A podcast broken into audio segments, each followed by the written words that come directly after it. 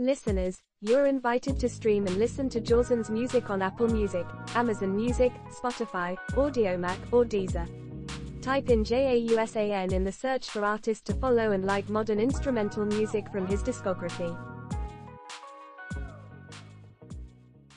Hello and welcome to another edition of the Romantic Truth Podcast. Please be advised that the content of this show is for mature audiences 18 and over due to the topics discussed. Please feel free to follow and like Romantic Truth on Facebook at facebook.com slash romantic truth. You may also listen to the podcast on anchor.fm slash romantic truth. Now, here is your host Jausan.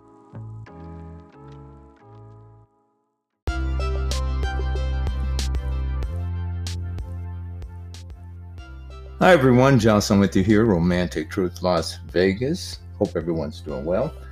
Hey folks, um, just want to let you know about some slight changes that are going to take place with the show.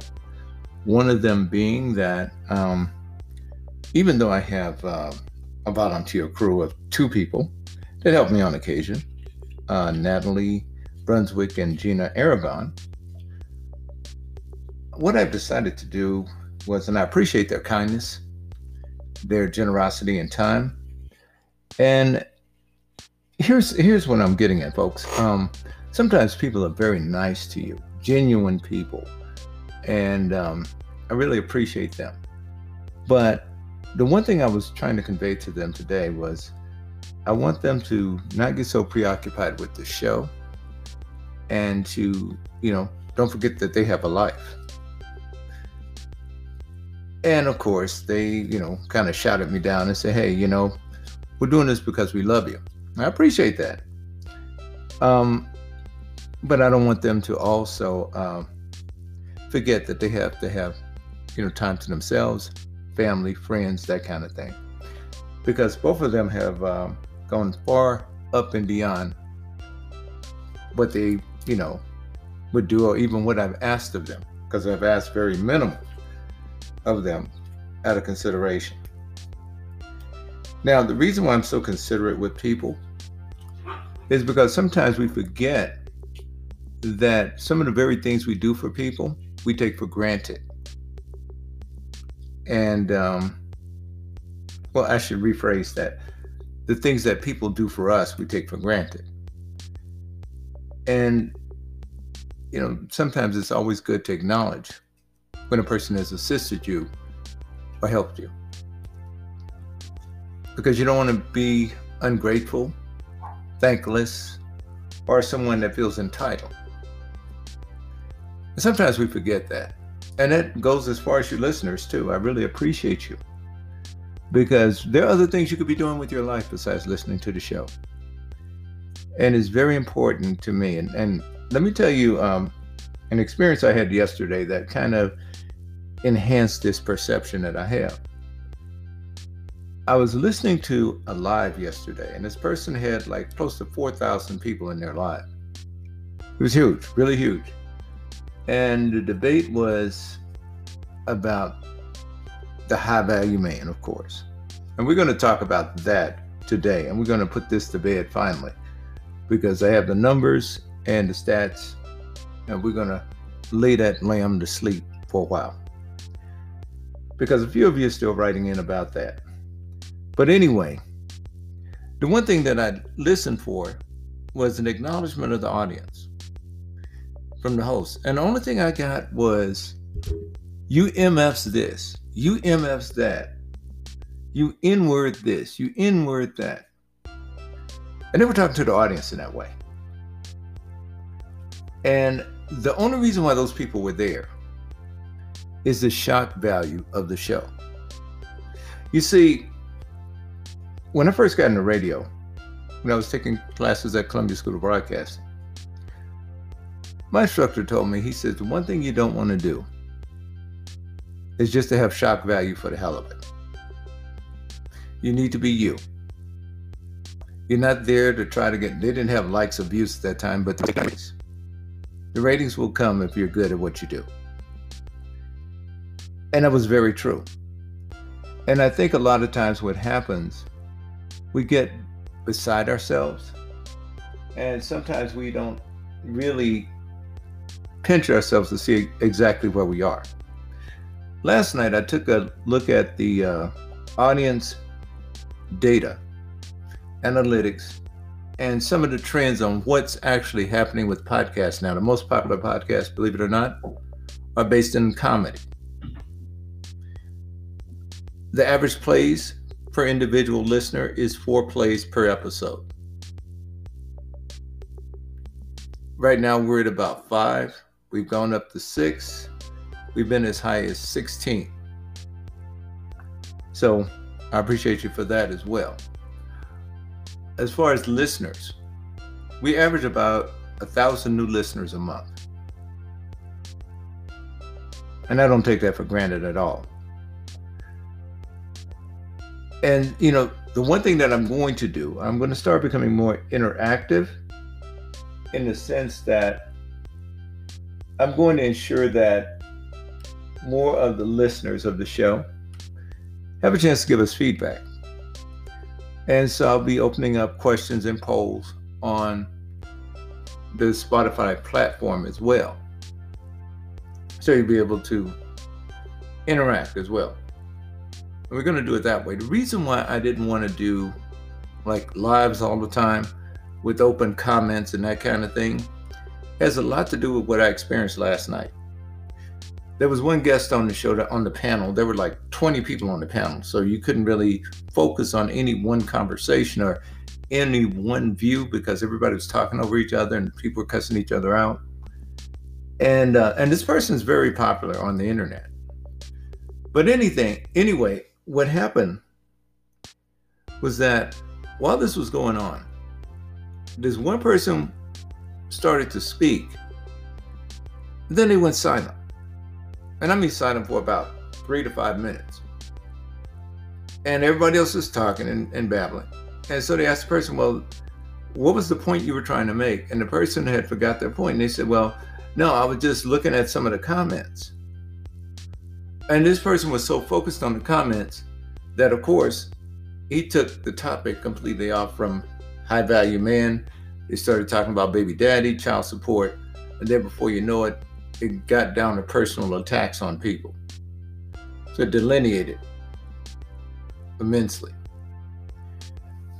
Now, there are a lot of people out there that are doing this not out of passion, but passion for money, not a passion for quality. I can't tell you how many hours I spend on the show putting it together. In fact, after I finish doing this podcast, guess what's going to happen? I'm going to start production on the next one. In some cases, I've been able to do one month of programming within about seven days. That includes editing topics and so forth. I have plenty of topics to talk about. That's never a problem. And some of them, yes, you may, you know, find relevant, others you may not. Still doesn't mean they don't need to be addressed because that's one of the reasons why I don't have sponsors now because I didn't want it to be where they were just going to follow the measuring line and wherever people's sentiments were, that's the topic of the day or that's what we talked about. Because I think it's unfair and unjust to the listener.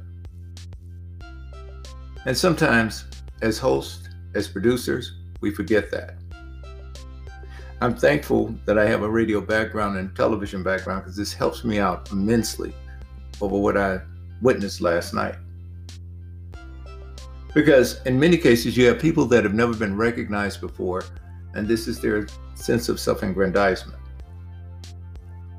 One thing that I realized when I first got into broadcasting was that I did it out of a passion to learn and explore and have other people go on the journey with me to learn and explore.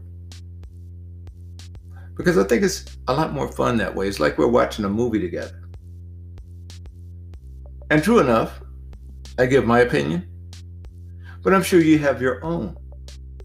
Many of you express them by your messages and by your emails, and I appreciate that. Keep doing it. So, in this way, we go through this together. As I told you, at every podcast that I've done, in some way or form, to let you know that I'm still learning just like you are when it comes down to the human condition. This is the reason why I don't call myself a coach. guru or anything like that. Even though on Facebook, the only category that classifies my show is dating coach, which I'm not. I'm not a relationship counselor. I always refer you to the professionals because I believe firmly if you have a problem, you should get the best help possible. You know, you have so many people now that are going into homeopathy. Damn, I think I got it right. Homeopathy. Uh, forget it. um, you know what I'm talking about. Home remedies.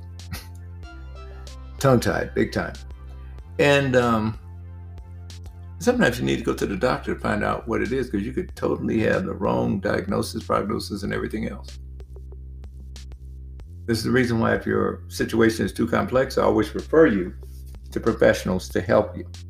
We deal with problems as you normally would, as like talking to your neighbor, your friend, your family member. And the reason why we do this is to have you think before you love. That's the motto of the show. It's to benefit you. Now, the largest demographic for this type of uh, platform for the podcast, believe it or not, is from ages 13 to 17. That's the largest growing demographic by and far.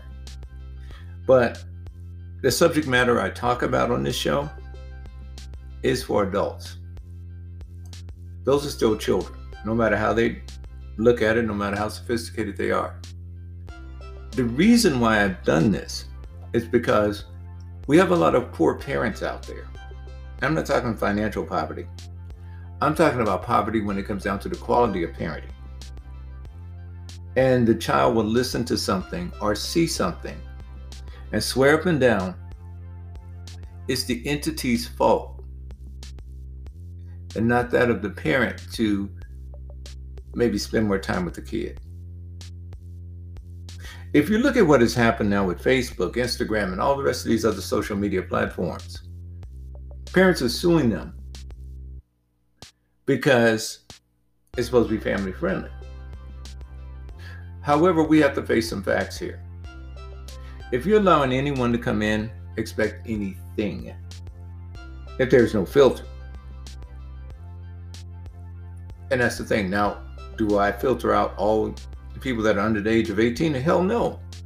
I can't control who listens to the show, but I do give them a warning about the content of the show. And the reason why I do that, believe it or not, it's more for the parents than really the kids. Because a lot of the kids, the subject matter I'm talking about, they can't relate to. I don't have a mortgage. I don't have a wife. I don't have a girlfriend. I'm not in a serious relationship. So they can't relate.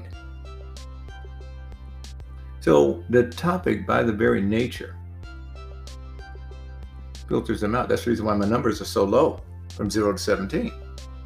I don't mind that. 18 to 60 plus is what we look for. Because the reason being, these are going to be the most crucial decisions you make in life when it comes down to relationships, dealing with people, dealing with a person that's going to have access to your financial resources, access to your feelings, access to your family. Pretty much, you're going to open your wallet to them, and ladies, you're going to open your purses to him. And so, therefore, a level of understanding and mutual respect has to take place. And a lot of times, people get into relationships and they really don't know what to look for. Now, as you already know, I've been out in the dating scene for 30 plus years. I know what's out there. I know the things to look for and not to look for. And when you're going through a selective process, just for the sake of having someone in your life and then going on and telling people how wonderful your relationship is and life is, it's bullshit. You have problems just like everyone else does. But when you are disingenuous and come across as if everything's so pristine in your life in your partner's life, it gives people a misconception. You don't have to be all negative either, but you do have to be fair and real. And those are the two things that I focus on. Because a lot of times what happens, as I tell you, people blow smoke up your ass with many of these dating gurus, life coaches, and so forth. I've heard them, plenty of them. And what you have to understand is this each of you have your own challenges to deal with in different ways. So, can I sit here and say one size fits all? No, I can't. I can relate to my experience, your experiences individually. Some of you share them with us, and then when you share them, we'll give you my opinion of it. But by the same token, you also have an opinion of your own. You can also seek out counseling if it's more severe than what I talk about. Now, that's a security team in the background. The reason why they're barking is because they're supposed to get treats. Now, here's the other thing that we have to think about as well. With this said, we have to look at what are you bringing going forward into a relationship. In other words, is it suiting you? Is dating suiting you? Is a relationship, would that be the rest, best thing for you? Or are you just getting in it for some other reason? Financial reasons, convenience, loneliness. One thing that I found over the years when it comes down to dating is that usually if it's one specific reason why you want to date somebody and usually it's loneliness you may need to rethink the reason why you're starting to date it should be more than one reason and this a lot of times trip people up because a lot of times it's because of loneliness and it's like being hungry i make a parallel to that you know, sometimes when you're starving and you want to order all this food, then you go and you get it. The person's interested in you now. However, you started the relationship. Guess what you don't want to do? You're full. You don't feel like finishing it. And so you're trying to push the relationship away. You're trying to push yourself away from the table. And some people approach it like that, where it's like an urge at one moment, and then before you know it, nah, thanks, but no thanks. I'm I'm, I'm okay. I'm good. But you got to remember you're dealing with other people's feelings, and they may feel differently than you. And now you've piqued their interest. You've now consumed some of their time and emotions, and it's harder for them to kind of get back in the groove to say, "Wait, well, wait a minute. Um, I just can't turn my feelings off like that. And so these are things that you have to consider how you impact other people. That's going to be very important because as you go along, you start to see a pattern of behavior. One thing I used to always notice when I would be out there dating, when I would hear a person say about how much they hated their ex and it was always every relationship ended in tragedy. And they naturally would want me to focus on them being the victim. I wouldn't. I looked at them more as the adversary on several levels. One, why are you choosing people that you wind up in relationships that end tragically? Two, why do you stay in them? Three, what is your selection process? And four, why have you now made this a routine, a pattern that you go through, and then tell everyone else how bad your ex was without focusing on your own responsibilities and your own shortcomings in the relationship? A lot of people don't like doing that. You know, when I would um, have to end a relationship or something of that sort, and I had messed up, I would tell my partner I've messed up. Even some of my exes that have left messages on the show. Some of them admitted they messed up when they broke up with me. And then others forgive me for me messing up. And I'll tell you on the show, when I've messed up in past relationships, I have no qualms about that. Because of the fact that, guess what? As long as I own it, I know I can do better because I learned from it.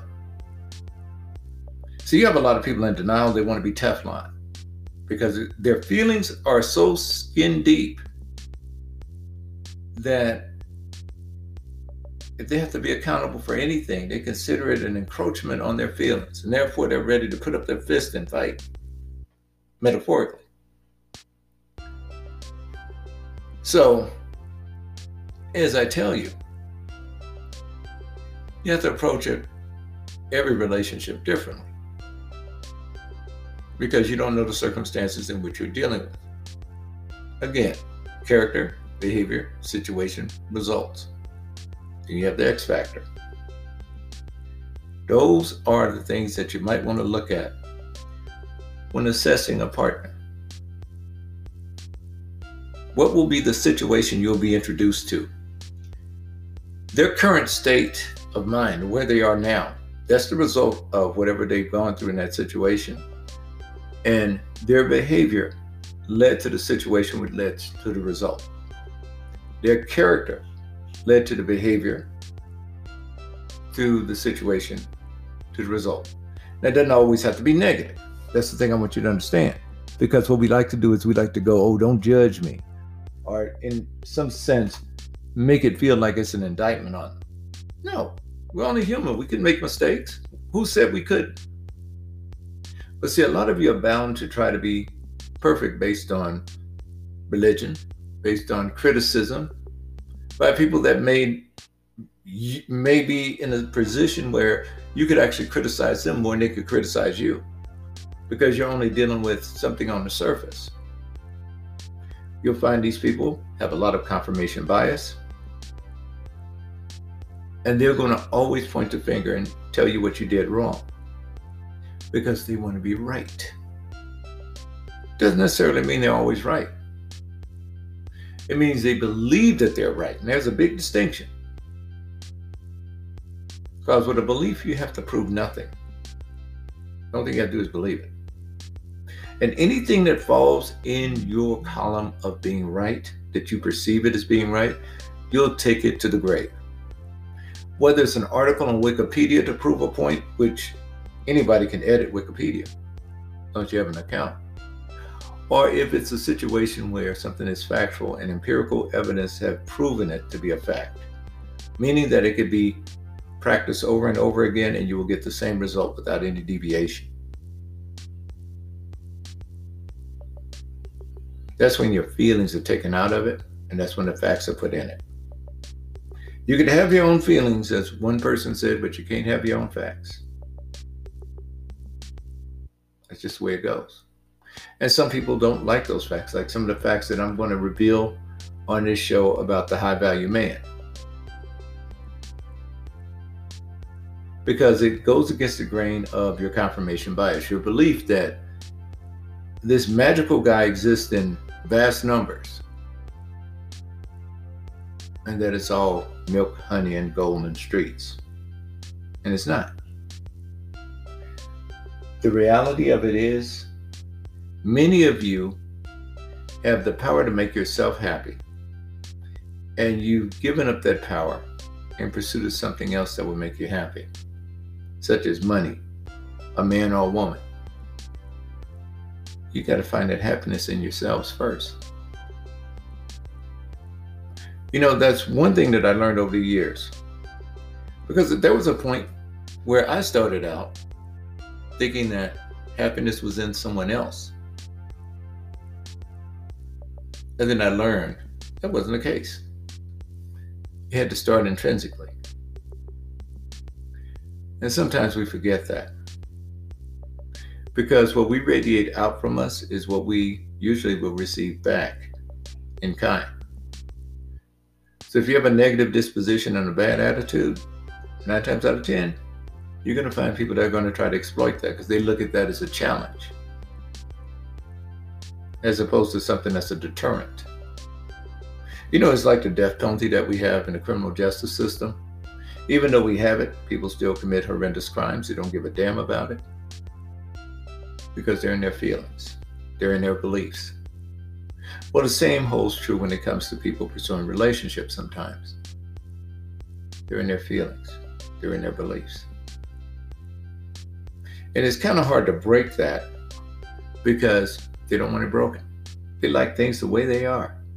And you'll run across these people with this confirmation bias that will say something to the effect of, my way or the highway. And the way they qualify it on the back end, again, cognitive dissonance. My escape mechanism is you're going to bring up something that I don't want to hear, and this is a good time for me to flee. Because if I don't flee from the conversation, that means that I'll contradict myself because what you're saying makes sense. I don't want to make sense. I want to feel senseless. And this is the reason why some people do this. Because if there's something that they cannot refute, they're going to flee. Or they're going to say this stupid cliche I always hear let's agree to disagree. That's when you know you've said something factual, that they know if they agree with you, they'll be a hypocrite. That's more of an emotional appeal than it is a logical one. That's the reason why they say it because they know you're right. But see, they don't want to be proven wrong.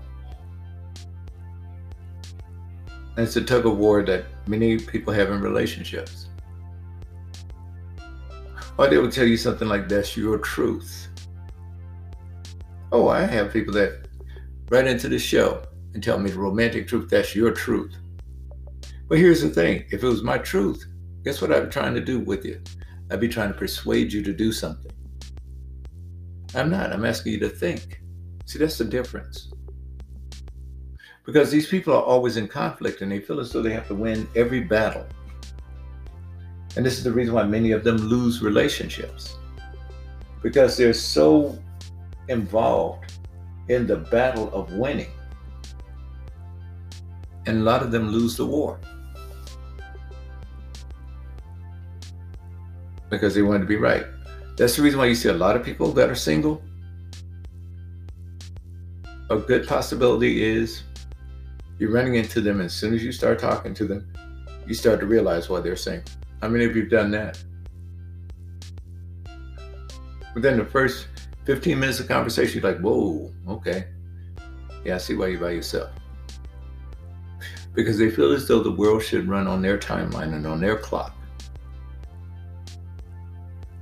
This is the reason why, folks, you know, before you go on a date sometimes, that person may give you their social media information. You might want to take a look at some of their posts.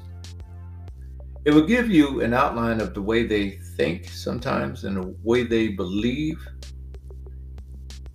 Because I make that a point. When I see that, I read the post. I just don't go by their profile. If they'll say, "Oh yeah, you know, uh, friend me on Facebook, friend me on Twitter," I do it. And I go and take a look and see, "Oh, okay, you're into that." Yeah, well, I know we'll come out better, more or less being friends. So, therefore, I'm going to avoid asking you out on a date. Now, we'll probably go and have coffee or something like that, but as far as a relationship, nope.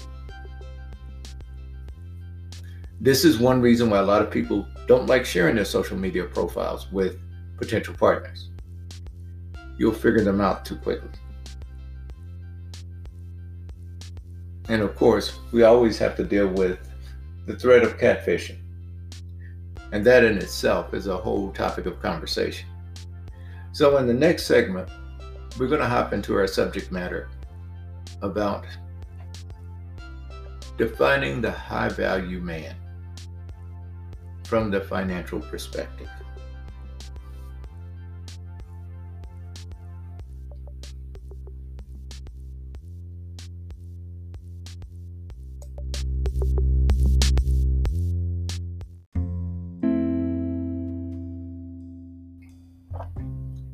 All right, folks, let's get to the hard numbers here and finally close this chapter about the high value man, HVM, shall we? Now, we're going to go with data from 2022 tax filings only. Now, just to give you a thumbnail, total taxpayers for that particular year was 165,774,000 people that pay taxes. That includes households, that includes individuals, that includes families. That's everybody that paid taxes for that year. Now, the estimated US population in 2022 was estimated at 332,403,450 people. You could do the math and do the subtraction, and what you would have is the remainder of those folks are either on fixed income, Social Security, not working with no income at all, or making less than the required tax filing amount, or maybe even not paying taxes. And now, one thing let me stress here there's always this uh, conspiracy theory that there are a whole bunch of people walking around with a whole bunch of money stashed away different places. True enough, that could be the case, but more likely than not. Money has a horrible shelf life when it's exposed to humidity or different environments where it just dries out, or the rats made it. But let's carry on here. Now, so what that comes down to, that 166 million people that paid taxes. Only 34.4% of them made over $100,000 a year. That's it. Now, let's look at the numbers here. That comes down to 57,021,256 people. Now, my sources the U.S. Census Bureau, Black Demographics, the Pew Research Foundation, and also, let's see who else, the IRS and Zippia.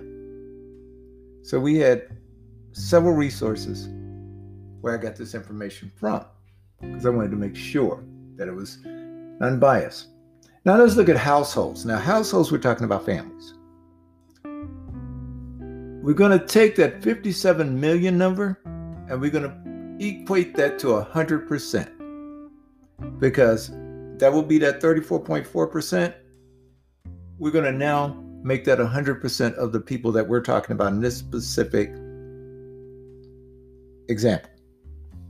Now, households, when it comes to white households, 35% are 19,959,190 households.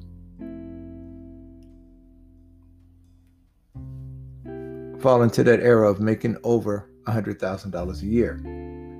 When it comes to African American, at 20%, which was 11,405,251 that made over $100,000 a year. This includes your entertainers, your athletes, you name it, that made over $100,000 a year, that has families. These are groups that only have families. We're not talking about individuals yet. Latino and Hispanic households, 25%, 14,256,000 564. Again, households that made over $100,000 a year. Other households, 2%. The figure is 1,140,525.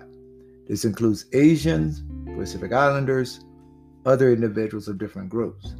Now, when we talk about single men, single women, transgender people you name it, that are single that file their taxes in 2022. This includes single females, white, black, doesn't matter, single males, no matter what race. That came to 18%. Now, this percentile, this 18 percentile, this is where that high value man resides, that's single that we talk about. He resides in a percentage of this 18%. So, what this comes down to, that means that the total population of these people comes down to 10,264,200. I mean, let me start again 10,264,027 people. That's it. That's about the population of New York City, roughly. Or about maybe 2 million less than Los Angeles was at its peak. That's not a lot of people. When you include the groups of people in it. And I can tell you right now, the largest group in this group that we're talking about, this 18% segment, are going to be single white males. just by the numbers. Guess who's going to be one of the smallest percentage groups in this? Single black males. Now, I don't have it broken down any lower than this. But just by the sheer numbers, this is what you're dealing with.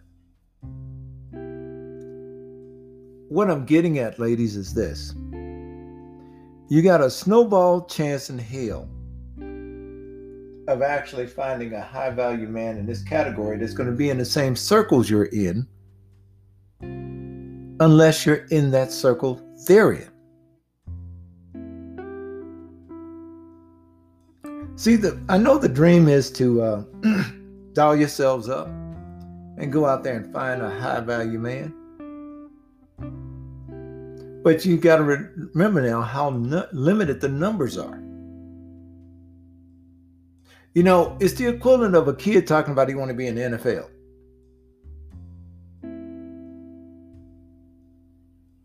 Not for long. I mean, National Football League, of course.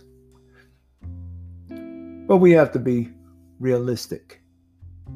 Now, when it comes to African Americans, 53% of the population of African Americans, are that 40 million plus group, make less than $50,000 a year. Over half make less than 50,000 a year. And roughly that comes to about 21,253,000 people. Now, the other thing we have to look at when it comes to households that make under 25,000 per year. And that's at 28.22%. That makes less than 25K per year. Now, these are just numbers that you're going to have to understand that the reality is this is the small pool that you have to choose from. Now, also keep in mind when you refer to a high value man, it's subjective. Some women refer to a high value man as someone that has a lot of stock options put away, uh, money in real estate, those kind of things. In other words, something that's an asset that has to be converted into cash. Doesn't mean that he's rich, means he has all those things. However, what happens if the market goes south? He can lose considerably. Look at what happened to uh, Elon Musk with Twitter. He was the wealthiest man in the world till he bought Twitter. Now, who's the wealthiest man? The CEO of LVMH, Louis Vuitton Moet. Hennessy. Think he's worth something like $245 billion. By the way, I've heard this as well.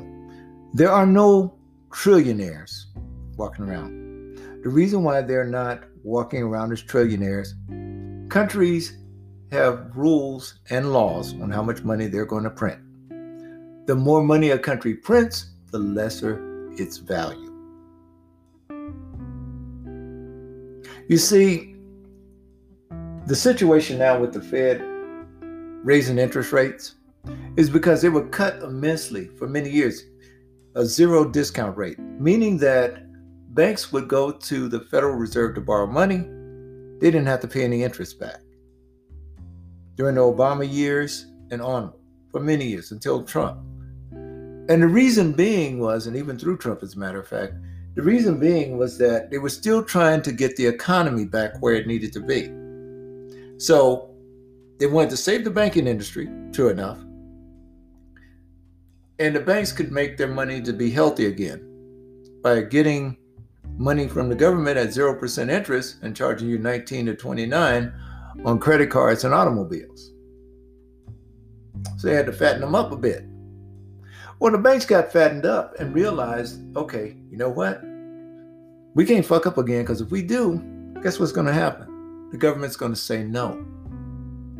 Now, the reason why this fattening up had to take place the way it did was because the government did not put enough money into the economy through the Federal Reserve in order to avoid the long U shaped recovery we had.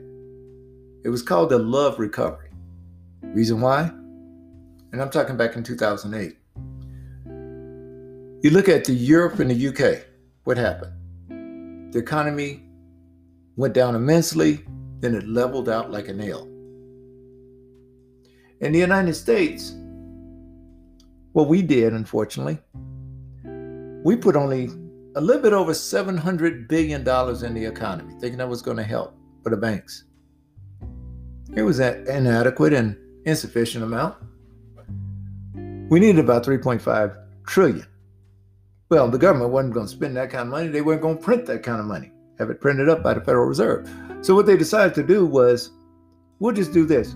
Well, the mindset was initially, we'll just use this in order to shore up the banks that were in trouble. And the rest of the banks could go and use internal discipline in order to make sure that they didn't follow suit with the rest of the banks. The only problem was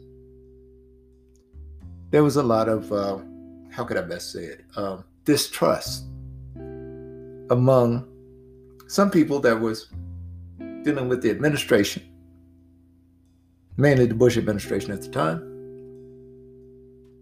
and financial institutions. One particular financial institution, Lehman Brothers. And so, therefore, by letting that institution fail, things cascaded. Bear Stearns, of course. They could have really nixed this in the bud if they'd have put the money in early enough without any personal prejudices from people who had worked together in the past and were now adversaries.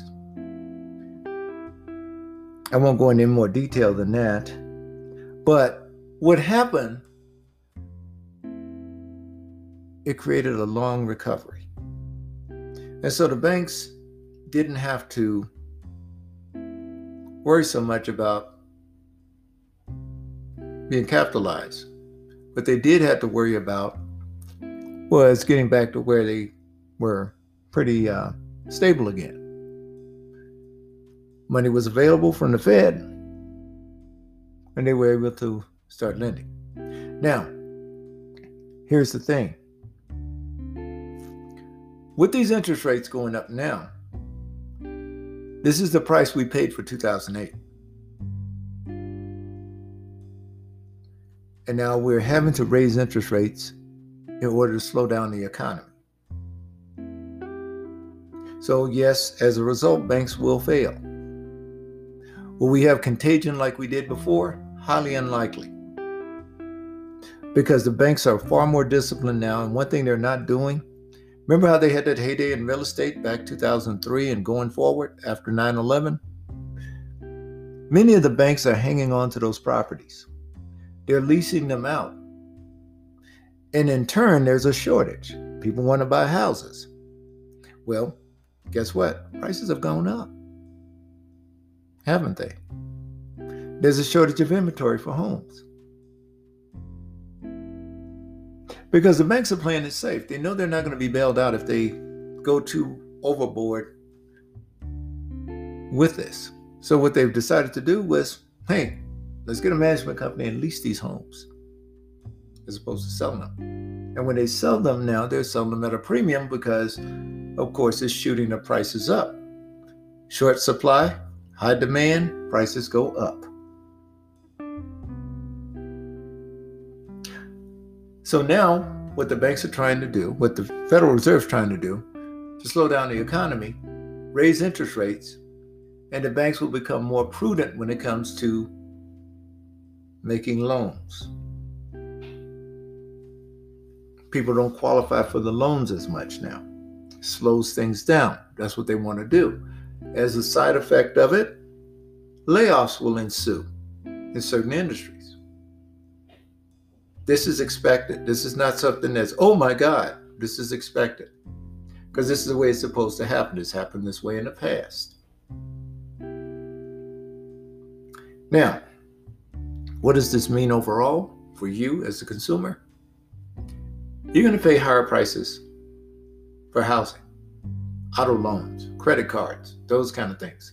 Because what they want you to do is to eventually quit borrowing money so things will kind of come into balance. And then once they've reached that equilibrium and jobs go back to where they're supposed to be, things are balanced, then we'll be out of the threat. But see, the problem with inflation in general is just what it is inflated prices. When you look at countries like Venezuela or countries like Zimbabwe, years ago. Or even countries like, for instance, uh, Thailand back in the 80s. A lot of these countries think they could get out of their financial dire straits by printing more money. But what actually happens is the more you print, the less value it is. You look at what happened after World War II in Germany, I mean World War I in Germany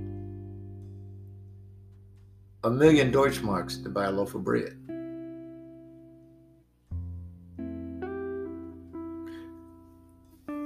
So, what that means is that since the value has decreased, it's easier for you to become richer, so to speak. But in essence, what has happened is it's the value of the dollar that's changed.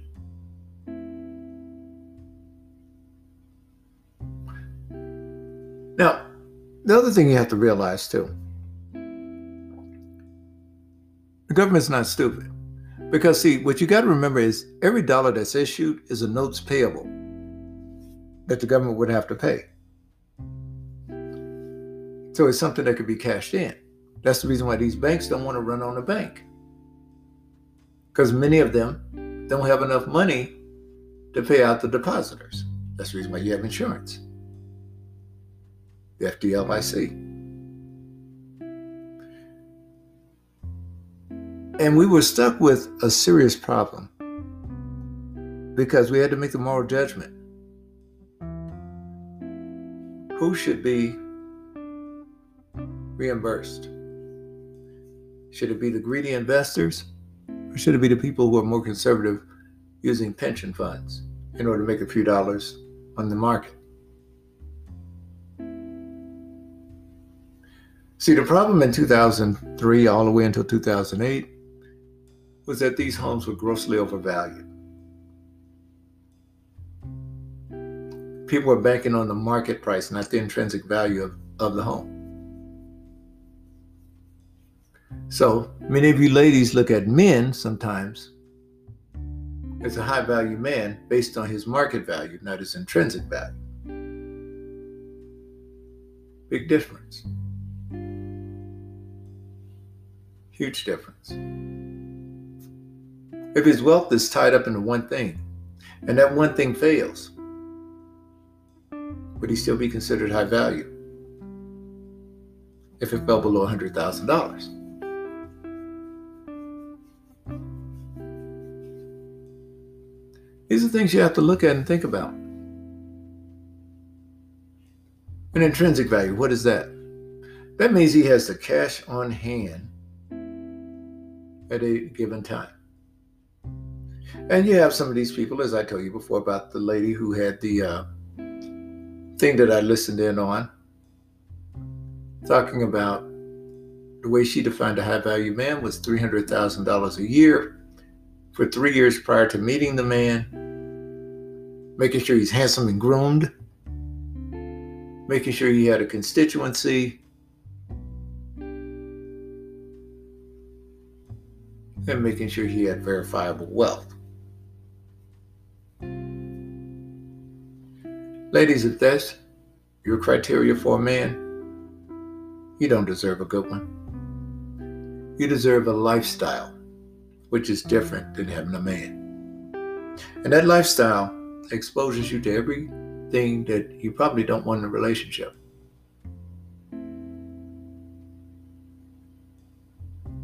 Because you're not looking for a quality of a man, you're looking for the quantity of it.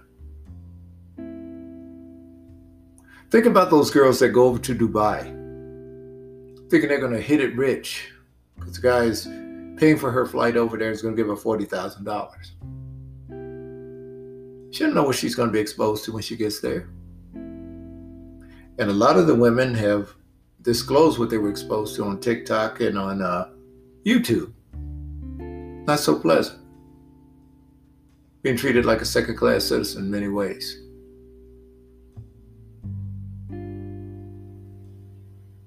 Among some of the unmentionable things they did do to you in order to demean you. But you got to remember, you were going after the high value man. You were going after the money. This is the reason why these men stay away from you.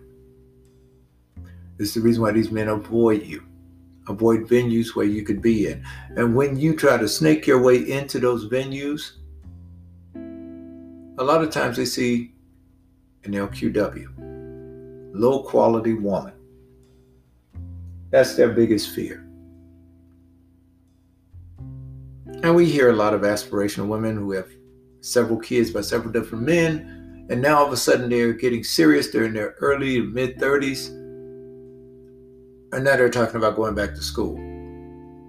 They're talking about how they could be a good wife, and not realize that the way men look at women from their perspective is that, hey, in your prime, you've had your kids with the guy that was when you were at your best. So why should I get second rate talent? Playing the physical game, that's what they look at.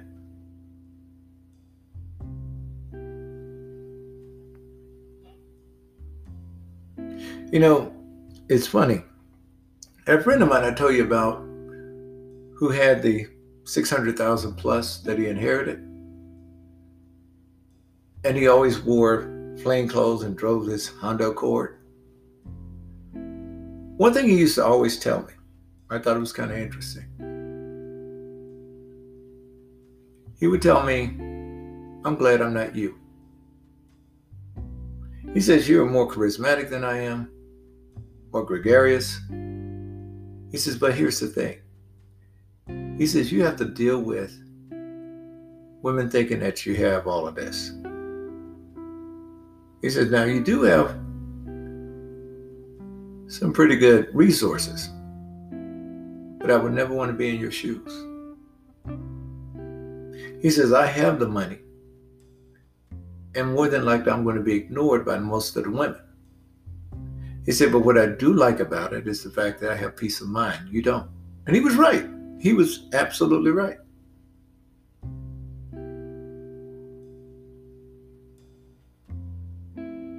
He was absolutely right. That's the reason why, ladies, these guys wearing all this gold and these diamonds and all this shit. You got to ask yourselves, why is he wearing his wealth? Why isn't his money making money for him? But he has to display it because he's not used to it. He has to display it in order to have an identity.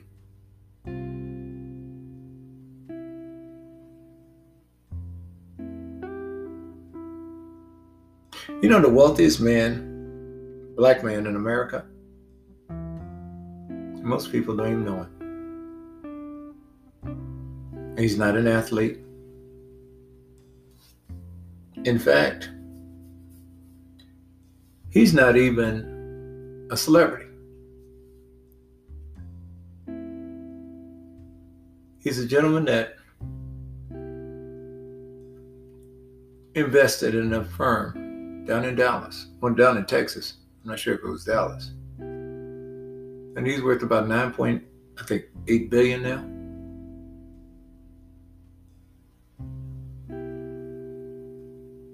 But a lot of you ladies are hung up on a Jay Z, Puff Daddy, Michael Jordan, LeBron James, and Oprah Winfrey. Tyler Perry, Rihanna. Not to take anything away from any of those people and their accomplishment. But guess what? Those are low hanging billionaires. Meaning that each of them that I mentioned make less than $3 billion. Or worth that much. Not to take anything away from him because I'm not a billionaire. But what I'm pointing out to you is this. If you're going to do something right and you want the best, maybe six figures is not high enough. I'm just saying in general, think about it. $100,000 is roommate money in Los Angeles and New York. Let's face it. Now in Mississippi and Tennessee, that may mean some money. Louisiana. It all depends on the region and how you perceive it. In Monte Carlo, $100,000 a year is poverty. I think, hell, you got to have $10 million just to move there.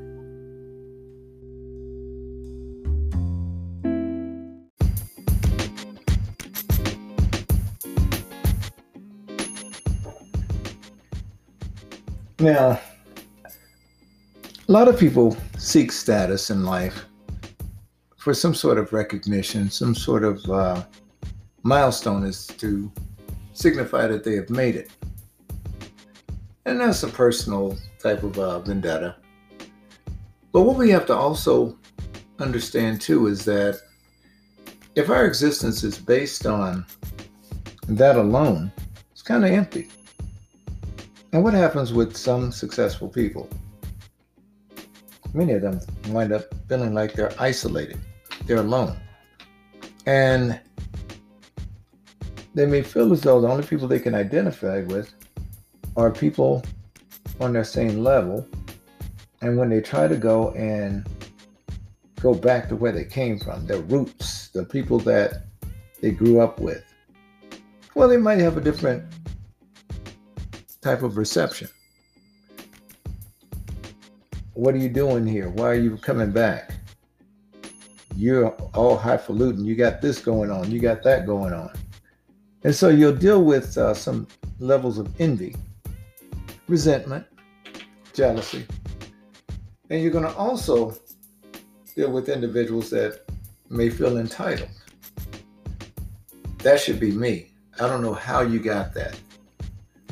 You don't deserve it. And this is all subjective, true enough.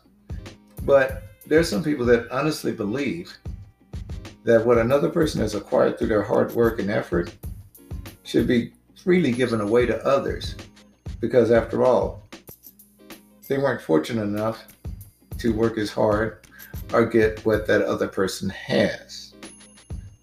Now, it's a sad commentary, but there are some people that actually feel as though they should be entitled to your success because, after all, they couldn't or didn't put forth the effort, but there should be some sense of fairness in life.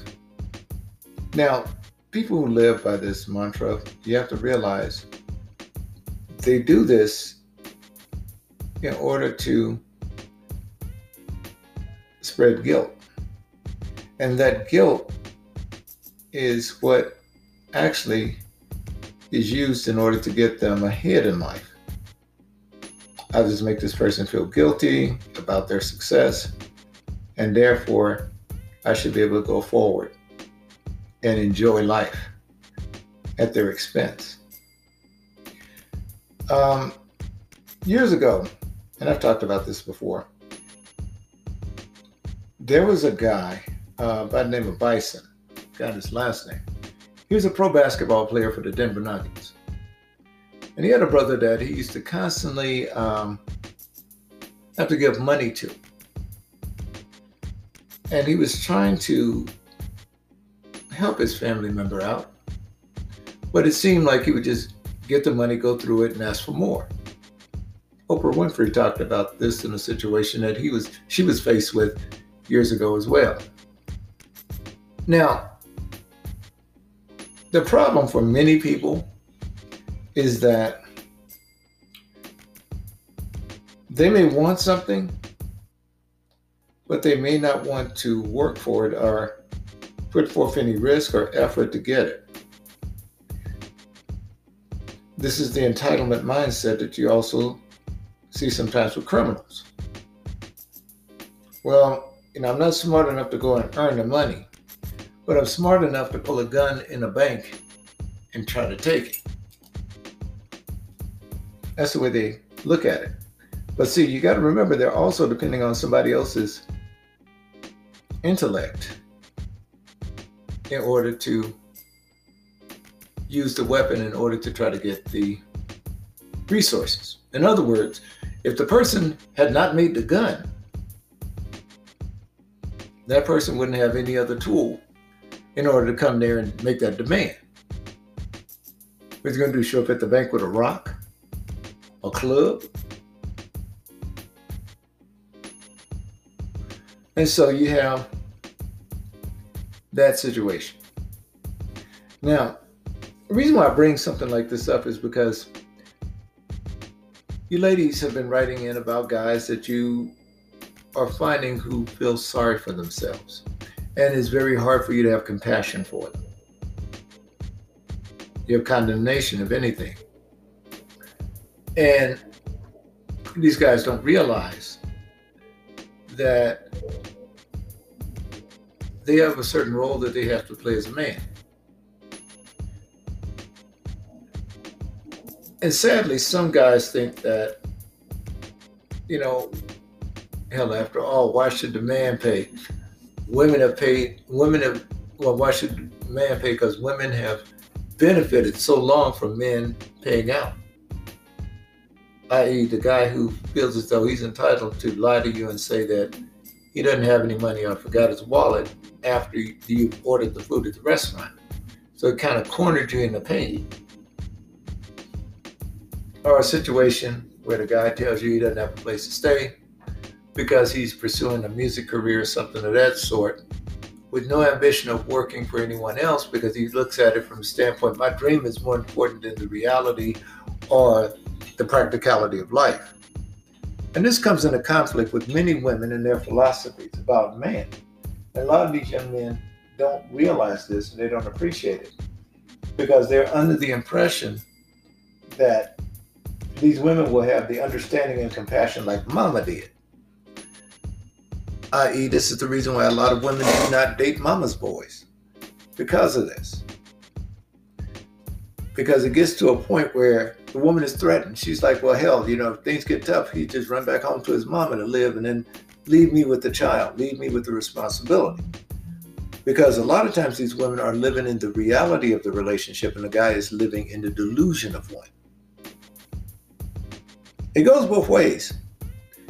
Because some women are delusional in the sense that they think that having a child with a man is going to all of a sudden make him responsible, make him caring, and make him be more attentive. Doesn't work that way. That has to come from the gentleman from the gate. He has to have that in him before he gets with you, before he sleeps with you. Ladies, you're not going to reform him or get that after you have had a child with him. It's not going to be a come to Jesus moment that's going to shock him into reality. If he was irresponsible when he laid down with you, he's going to be irresponsible when he gets up. That's not going to change. He will tell you anything you need to hear in order to get you horizontal. So you have to think about these things. Now, the other thing too, when a man realizes, ladies, that you're after only money or a lifestyle, he's going to make sure that you are treated poorly. Because it's obvious what you want. It, it's the same thing like when you realize that a man only wants you for sex, you know how you treat him poorly, and you let him know that up front, hey, you ain't getting in between these legs. Well, the man is saying, you're not getting in my wallet. But he knows he has a few crumbs that he has to throw to you to make you think that you're going to get something. But that's bait to sleep with you. Trust me, the crumbs and the trinkets that he's giving you are things he can afford to throw away.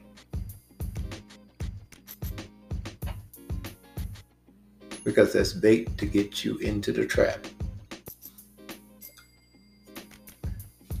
Now, Another thing, so uh, you need to also look at as well, especially you younger ladies. You get frustrated at home. You got a new boyfriend. He's a little bit older. He has a good job, so you think. And now you want to leave home. You better not take your ass out of that house without having some skill sets yourself. And I don't mean domestic skill sets such as cooking, cleaning, and ironing. I'm talking about an education, a career that you're starting. This is how a lot of you mess up your lives. I have seen women mess up their lives even after that is done. I was listening to one lady on TikTok. She was talking about her experience. She got married. She and her husband were struggling. He was in the military. She went back, got her degree. Still focused on his career, he had to travel. She traveled with him. While she was overseas, she went on and got a secondary degree, went on and got an advanced degree, another advanced degree. Well, her first one. And then he moves back to the States. She's following his military career. And she's going on, and at this point, she's helping him get his bachelor's in computer science. He gets the degree, still working on the job. She goes back, gets another advanced degree so that she can teach. Now, mind you, her career is being spotted because she has to relocate so many times. She's not having money taken out of her check for things such as Social Security. She's not investing regularly in her 401k because she's following his career. He retires from the Army, finally. She can only find a job as a teacher that's paying her far less than she should really be making with their credentials. But she settles for this. She's helping him. He gets through his bachelor's and gets a computer science degree, lands a great job that's paying him a pretty good amount of money, way more than she's making. Meanwhile, he decides to meet another woman that's on his financial level. Tells her, relationship's done, I'm going on with this other woman. Now, his woman has had children with him, supported him, and she's left with almost nothing, starting back from square one. In a community that's not paying her what she's worth, first of all, and having to make sure that his child support and his alimony kicks in to help her. Ladies, you don't want to be that woman. If you happen to marry a guy in the military, remember his career is going to come first, and he has no control over his duty stations. So if you're going to be flexible like that, you might want to lower your expectations unless you can find a career move or a match that will correlate with his career. When I was in Okinawa, Japan, there was a Japanese American Marine there. His wife was black. And what she did, she got a degree in Japanese. And she went on and got a master's in marketing. And what she did was market products over in Japan from the US. And a lot of her accounts had to do with the PX, and that's how she and I met. And I thought it was pretty interesting. And she told me one thing that was kind of cool. She said, What I didn't want to do was be one of these military wives with no skills, totally dependent on him, and tethered to him for the rest of my life. She said, I had to go out and get something so that I had a career, I had a retirement, and I was not going to be one of these women walking around looking for another man to be around retirement account. This happens more often than you think because a lot of women will get stuck in the fog of following his career and wind up with nothing. And, but see, the thing is, ladies, the key is you got to go for what you can get for yourself without him first. This is the reason why your career choice, your education is far more important. That's the reason why parents are more tolerant with their daughters staying home longer to educate themselves and prepare themselves from the world than they for the world than they are with their sons. Most families want their son out there working at thir- at 18. They want him out of the house. The daughter, they'll be a little bit more patient with her. You need to take that opportunity instead of having babies, getting your education and getting your career together. So when you step out of that house, you can make better choices in the men you select. And guess what? These women who do this, they're not the ones walking around talking about finding a high value man. The women who are talking about doing this are the women who didn't prepare. And now they're at a point where their lives are fucked up and they're looking for somebody to bail them out. That's the way it is. And I'm going to tell you, having good pussy is not a skill set that makes you stand out from any other woman. Giving good head doesn't do it either. So please keep that in mind because some of you kind of forget that. Some of you write in about this, about how good you are in bed and, oh, I give my man a stripper dance and all this. What happens when your ass get arthritis and you can't do that no more? And then when he passes away, that insurance money is not going to last forever.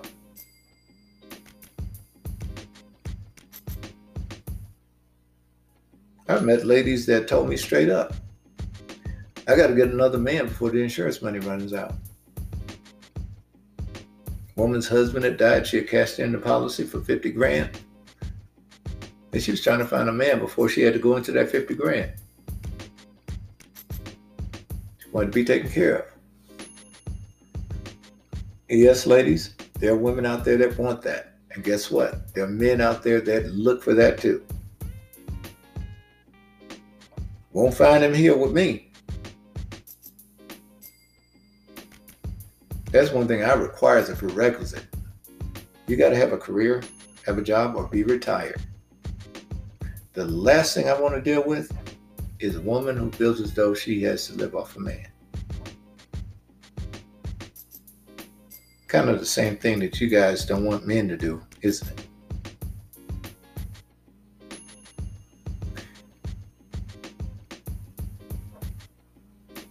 You know, the problem for many women,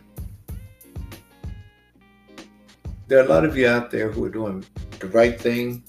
Some of you may have had children when you didn't expect to have them, and you really committed yourselves and you're really busting your ass and you're doing a good job. You're being responsible parents.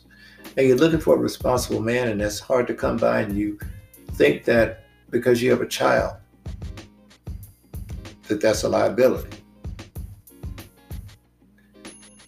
What you have to remember, ladies, is this if you fall into that category, what you've been avoiding have been men who were opportunists. You haven't really missed out. See, the guy that's going to observe you on the way you carry yourself, the way you interact with your kids, your parenting skills, your commitment, that's more than likely going to be the guy that you're going to wind up with. He's looking for the qualities, not the quantity of a woman, not how big her breast or her ass is. I don't date women that even talk about getting BBLs or breast augmentation. I have no interest. Because what I see is someone who's vain.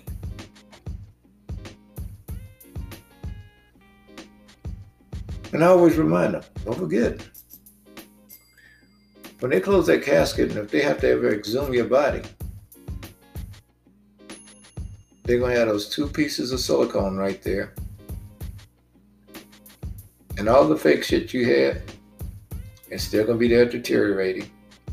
Your body be dust.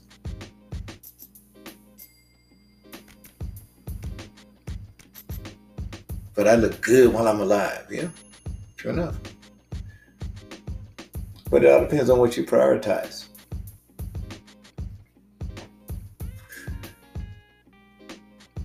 I'll never forget one night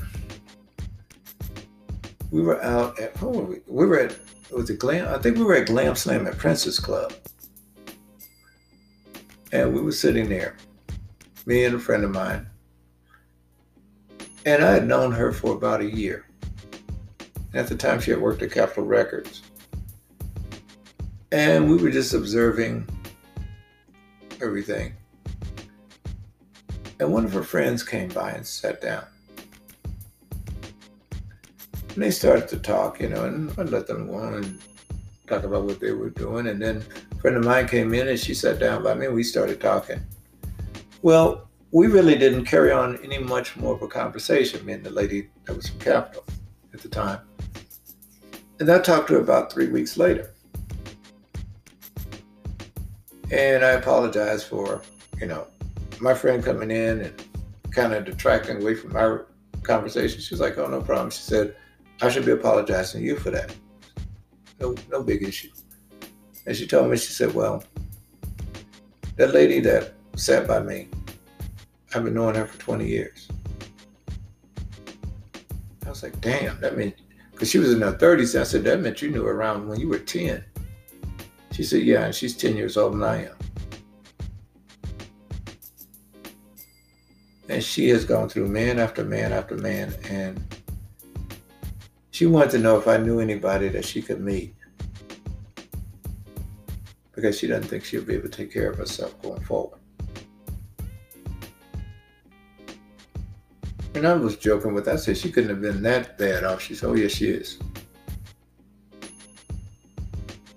She she's worse off than that. Didn't know it at the time. The clothes that she had on, she had been wearing those same clothes for the last three days. Couldn't tell it. Looked clean. She had lost her place, lost her car, everything.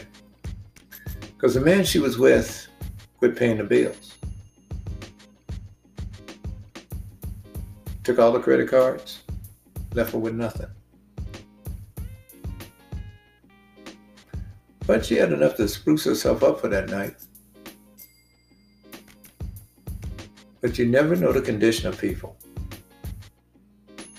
You never know what they've gone through. Only thing you know is what you see, not what you know. And that's one of the hardest judgments to make navigating through this life. Because you're like, damn. And in many ways, you don't want to wind up like that person, but you don't want to condemn them either because you don't know what they've gone through. But you also want to avoid winding up in their shoes.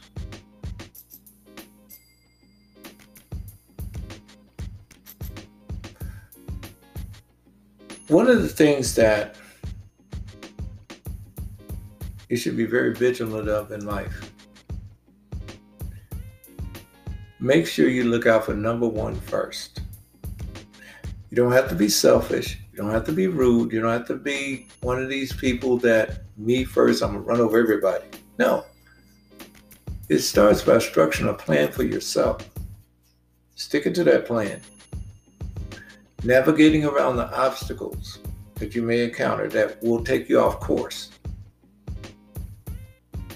Keep your focus on where you're going. The one thing that you want to avoid, you want to avoid individuals that aren't sure about what they want or where they're going in life if you run across somebody like that, uh, I wouldn't advise you to even think about a long term relationship with them. Maybe have a casual hi and bye because they could drag you off course into something that you totally are not interested in or don't want to get too involved with. That's one of the things I learned I had to do. I had to shed a lot of friends, I had to shed a lifestyle, I had to shed a lot of things in order to be at peace with myself and more marketable to the woman that I would like to have in my life.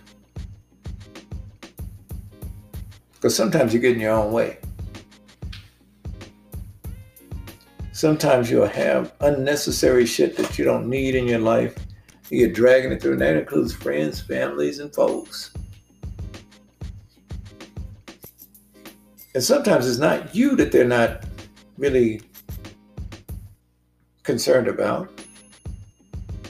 They're concerned about the situation associated with you. In some cases, the people.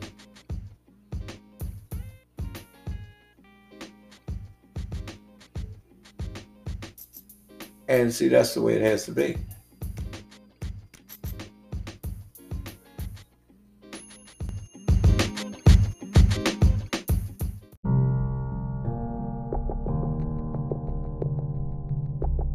Some of you ladies have girlfriends that are toxic, and you're wondering why men are not really attracted to you, are not around you. Maybe you need to leave her ass at home. I know she's your girl. I know y'all have fun out partying. Same thing with you fellas. That buddy of yours that you're treating damn near like a girlfriend, every time you go out with your girl, you got to take him out and pay him to pay for him too. No. Mm-mm. Mm-mm. You don't want to get into that position.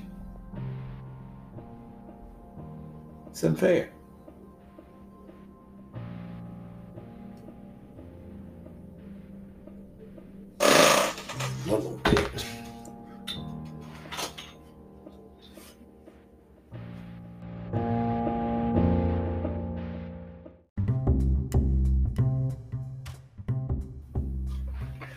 So, in conclusion, what it comes down to, folks, is something very simple. You know, just like you dress up to go to church on Sunday, just like you dress up to go to work, what you want to do is to clean up your life in a way so you'll be presentable to others. And sometimes it's going to take you to make some hard decisions. And you're going to realize that it's going to be for your best interest to do so. So you may have wondered why wonder why people don't associate with me or like me. It has a lot to do with sometimes the things associated with you and have nothing to do with you at all. And being that you've been so close to it, it's been normalized, but objectively, someone else sees something different.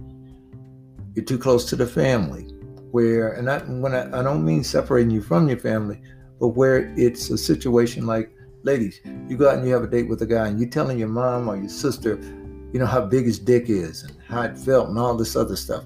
Some of you do this. Are you having a problem in the relationship of some sort? And before you know it, everybody knows about it but him.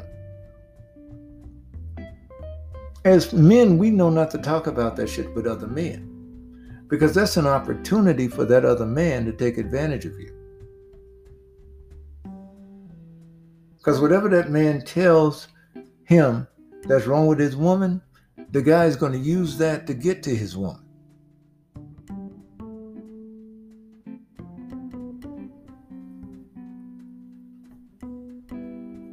And the locker room talk is bullshit. Men don't walk around talking about how they grabbed her by the vagina and all that shit. Those are wannabes. Gamma males do that. Nobody else does. Guys don't have to brag. Guys who are really sleeping with a lot of women don't have to brag about it. They let the other people talk about it. Don't need to. They don't need a kudos. They don't need approval. They don't need affirmation. Why they don't need it is because that guy's opinion is irrelevant. See, the only people that have a relevant opinion to him are people that are talking about other things besides that. That's the way it goes. Noise you hear in the background is the dog barking and me grabbing a banana out of my bag here. Trying to eat healthy, folks been kind of difficult. I ain't gonna lie to you. Sweets are my Achilles heel.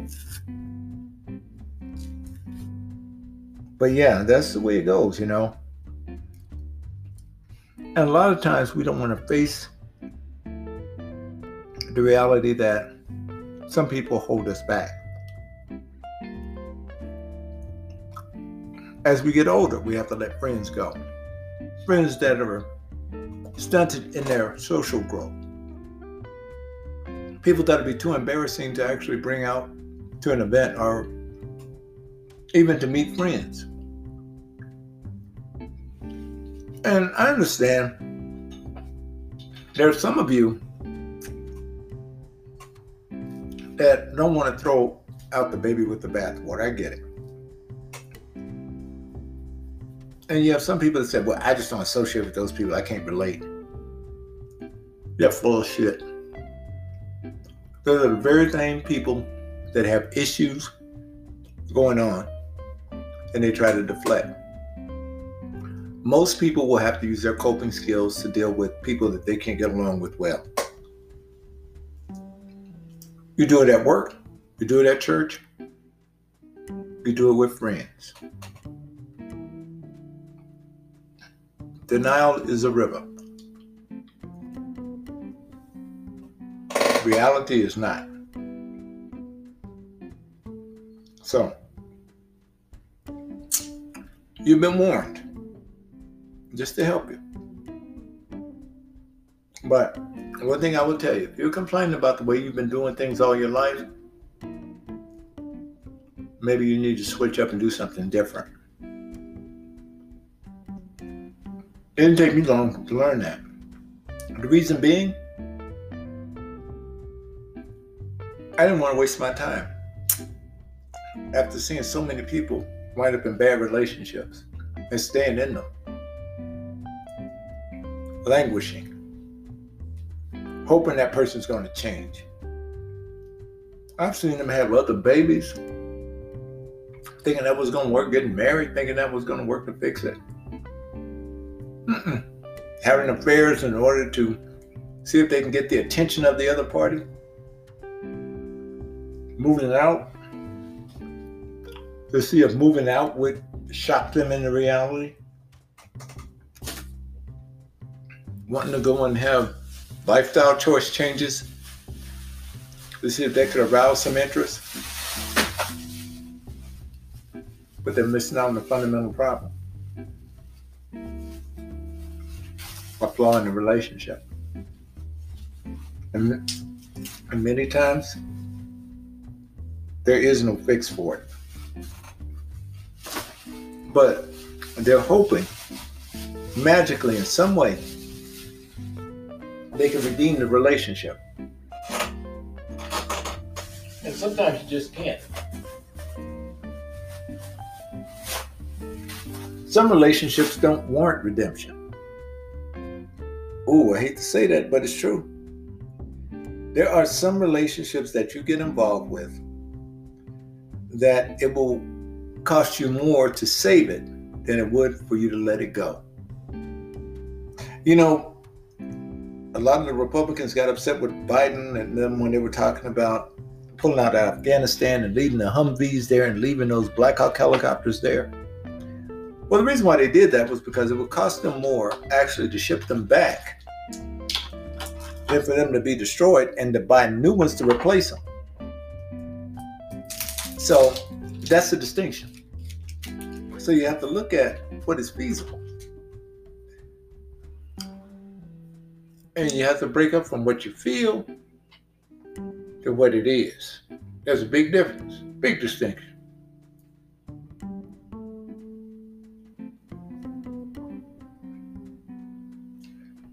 A lot of people criticize me on this show about, oh, you're too serious. You're too analytical. You think too much. I've been told that. But then again, I look at those people and the way they have their lives. Every one of them that would say that, their lives would be fucked up more than mine would be. I wouldn't judge them on that. But I'd look at some of the choices they made, life choices, and they'd wonder why, in many cases, I wouldn't date them. Because what they thought was acceptable was unacceptable getting involved with a woman who's already married, who doesn't want to get a divorce, already has children that don't like her? Why should I get involved with that? Why should I get involved with a woman who's trying to decide whether or not to leave her husband? After you made that decision, hmm,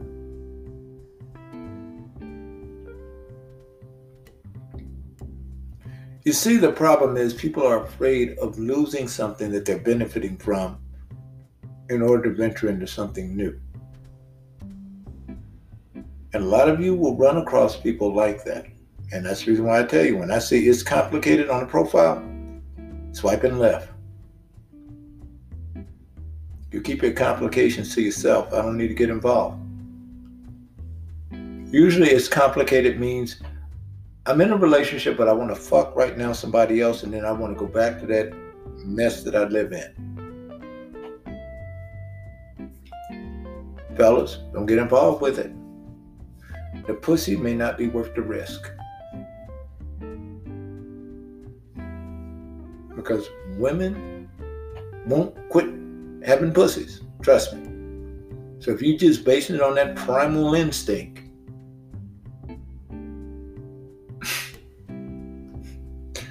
you're in bad shape. Now, ladies, there are some of you get involved with your man in relationships and he wants to sleep with you a lot. And some of you sometimes mistaken his interest in having sex with you as exploitation, and it's not. That guy that genuinely wants to be with you and is not treating you like a piece of ass, but always wants to sleep with you, and he's listening to you, caring about you, nurturing you, that guy is into you. And I know you're going to be sore down there because he's going to be wearing that pussy out. But here's the thing, though. as you go through that pain and that soreness, you got to think about a couple of things.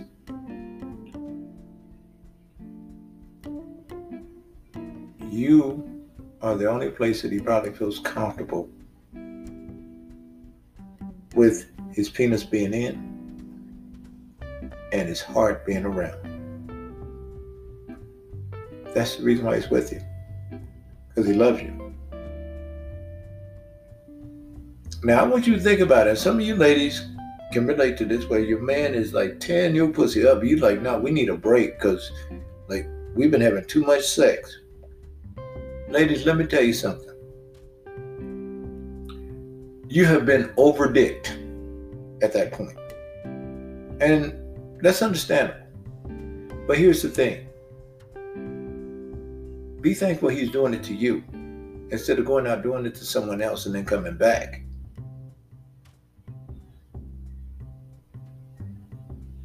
Because as men, let me tell you something. We don't complain when you throwing that pussy on us. And even if we don't feel like getting hard, we get hard. We still look at it. We're into you. Yeah, I think has a home. And we're happy with that. And you will notice, ladies, those of you who are in successful relationships that are listening, you know you don't have to do shit. You don't have to change anything for your man to want to be with you. Nothing. You don't have to go out there and buy lingerie. None of that shit. If anything, you have to remind him when you're around company or when you're around other people, baby, people are here.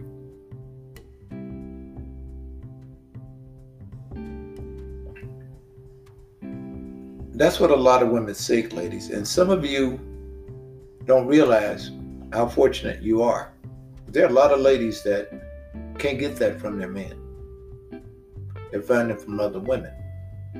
But here's the thing when you can get that appeal from a man, your man, on a consistent basis, and you don't feel exploited, I, I remember my ex-wife in particular one time. I'll never forget. I shouldn't be telling this. She was cooking dinner, and the kids were doing their homework. And I came into the kitchen, gave her a kiss, and she said, "You know, after dinner, we gonna fuck, right?" and I'm like, "We are." She said, "Oh yeah." She said, "Oh yeah." I'm like, okay.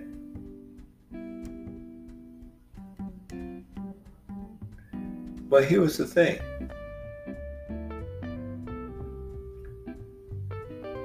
We were just like, we had just met. And we were married. But it was never an issue. She didn't have to do anything. She didn't have to wear lingerie. She didn't have to dress up. She could just be her. And ladies, that's what I'm talking about. When you're just you, no makeup, you just you, and he's into you like that, hmm, you got it. You got it. You don't have to do shit. And I know you get tired of hearing your girlfriends complaining you can't relate to them because factually, you're with a man who genuinely loves you.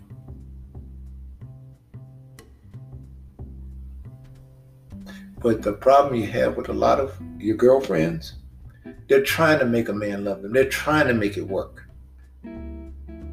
That's something that should work naturally. If you have given your percentage and he gave his percentage, and you guys meet and that really clicks, what's the problem? You're gonna have conflict. You're gonna have disagreements. You're gonna have arguments. Those guys. That's expect. That comes with the territory. But the fundamental thing is you're considerate of each other. When my wife was horny, she would tell me, boom, no problem. When I dated women, they let me know, boom. Monica used to ask me all the time, uh, baby, uh, do you need any medicine? I'm like, medicine? What the fuck? Well, she called it pussy medicine. And I'm like, well, I do it with a dose. She said, well, you need some medicine right now. And the reason why she used to call it medicine was because one night, she said, because she was, honey, this one night, I mean, she was ready.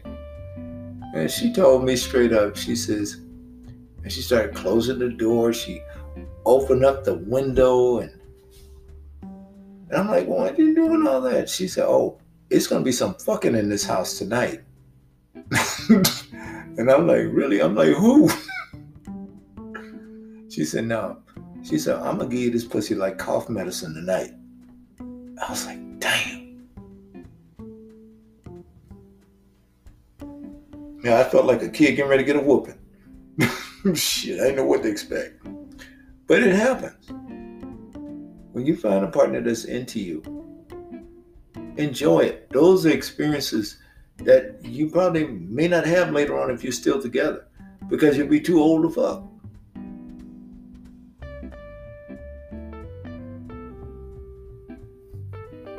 So enjoy it while you can. Now, ladies, another thing about your body. If your man is into you, he doesn't give a shit. He's already seen you naked. He's already felt the ripples, the cankles, the stretch marks. All that. Don't get sidetracked by that shit. Enjoy the moment.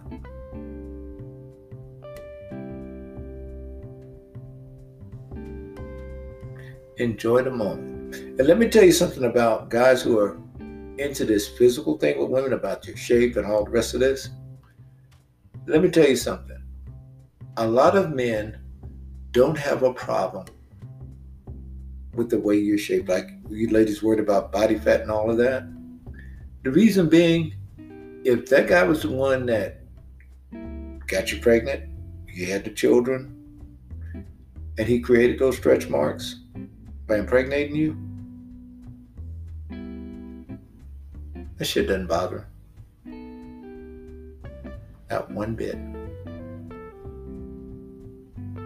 Not one bit.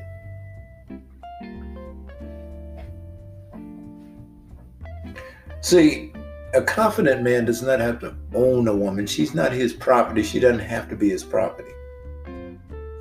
He doesn't need to identify by owning her. Most men like a woman they can respect. What I mean by that is that woman who's already got an identity and a name of her own, just like he does. Because it makes him proud. It makes him feel accomplished. Like, hey, I made a good choice in a woman. She got her shit together. She got her career. She's a professional. She's confident. She'll correct a dude when he's out of line trying to holler at her. In other words, she has integrity. She has his trust.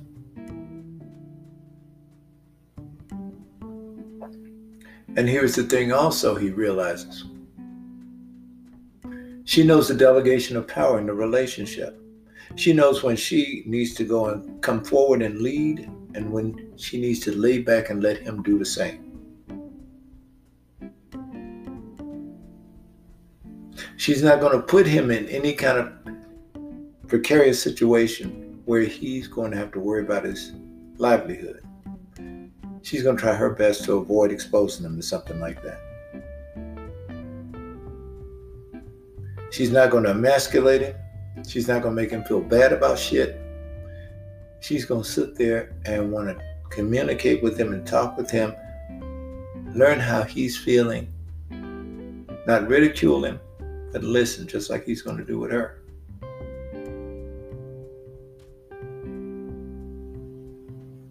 And convey an understanding and to ask, what can I do on my part to help? Fellas, you need to ask her the same thing. If she's overwhelmed with the chores and stuff, and you're just coming home sitting there having a beer, Honey, let me help you with the dishes. Honey, let me help you with the kids. You're not losing your masculinity. What you're doing is you're gaining her respect.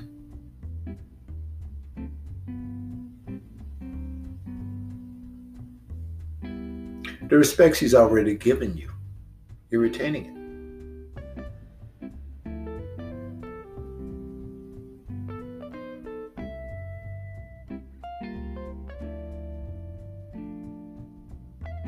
That's what you do.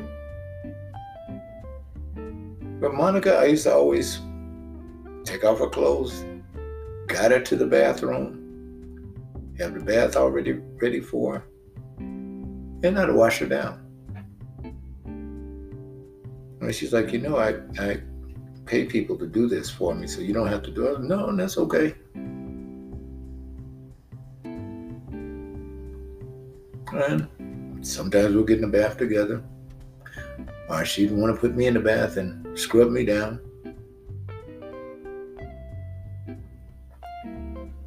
More than likely, she'd get in the bathtub with me. That's usually the way it wound up. But it's about mutual consideration. I'm talking about the nonverbal cues. Because what happens then, your relationship begins to work a lot more smoothly. Half the time, you guys don't even have to talk to each other. and You already know what each other's thinking and what direction things are going because you're becoming more considerate of each other. And with that consideration, oh, things do change in a positive way. Doubts and questions that you may have had in the past, they go away more affirmations prevail.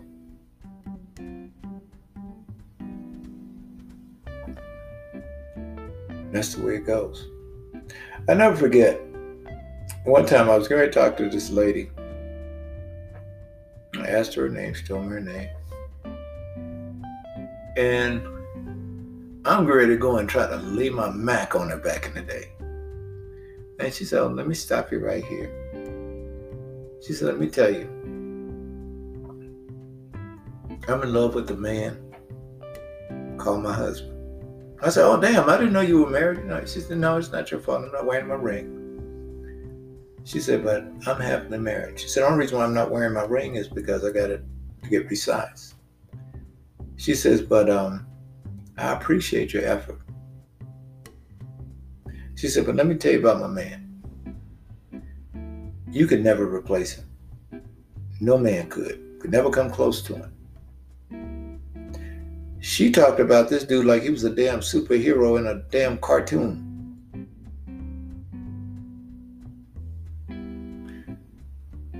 She came to the club one night and she introduced me to him. Real cool dude. And I said, Man, your wife told me things about you. And he said, I know. He said, You know what? He said, If I had met you and I was talking about my wife. He said I'd say the same thing she said. And he told me straight up, he said, You probably try to make a move on her. She told you no. I was like, Damn. He was right. And he said, Oh, my wife's good judge of character. She wouldn't have brought me over here to meet you if she didn't think that you were a good person. I said, well, I don't know about all that shit. I said, because I did try to sleep with your wife, but no, I was. But he was laughing, and um, and I became friends for many years. Many years till he passed away. He invited me to play golf with him one day. I'll never forget it. I felt sorry for those sparrows. I know I hit about three of them by accident. Shit, it would have helped if I kept the ball on the golf course. But I was definitely golf challenged. Golf was something I wasn't good at. Tennis is another thing I'm not good at. But meeting her and seeing how respectful she was of her husband. That impressed the hell out of me. And I've met several women like that. An undying respect, loyalty, integrity, and discipline. She could have gotten my number that night. I could have gotten hers. We could have gone to a hotel. Nope. She wasn't going to ever let it go there. And I appreciated that. And I told her, I said, I wish more, more women were like you who would tell me up front they're married.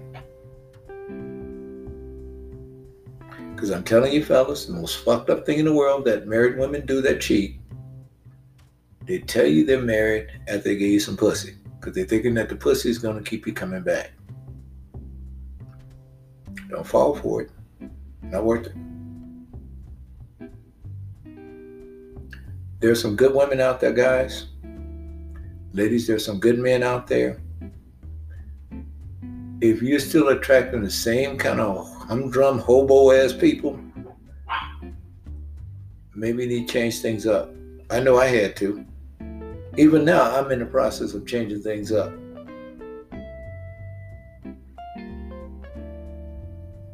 Because that's what you have to do.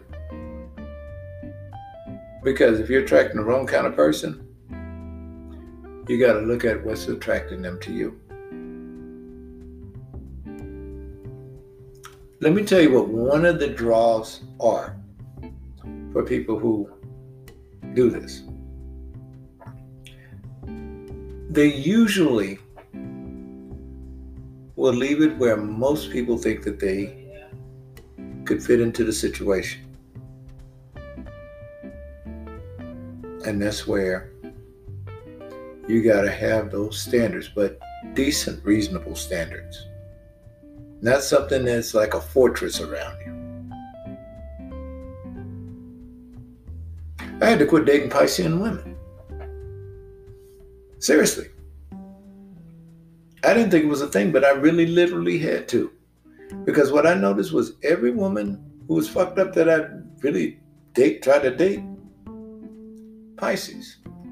And I'm a Pisces male. Problem I had, they could never focus on anything. They could never follow through. And they would lie a lot. Now, what am I supposed to do? Date every Pisces woman until I find the right one? Nope. Will I miss out on opportunities with a good one? Probably will. That's the standard I had to set. Or we could be friends. But that's all we'll be until I date you and find, uh, as we're friends, until I find out that you're not the same as the others. But I, do I have a confirmation bias? You damn straight I do. And it's like, prove me wrong. I would never tell them that. But I'd be looking for the characteristics to prove me wrong. And if I didn't find them, which I haven't found yet with a Pisces woman, Aries, same thing.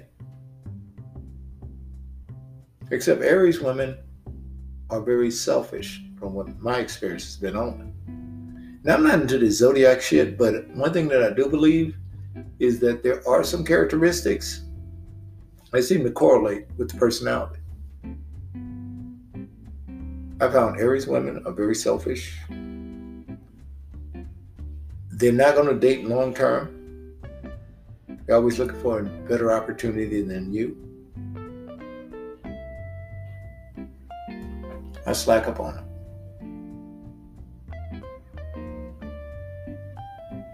Well, I'm out, folks. Thanks for listening.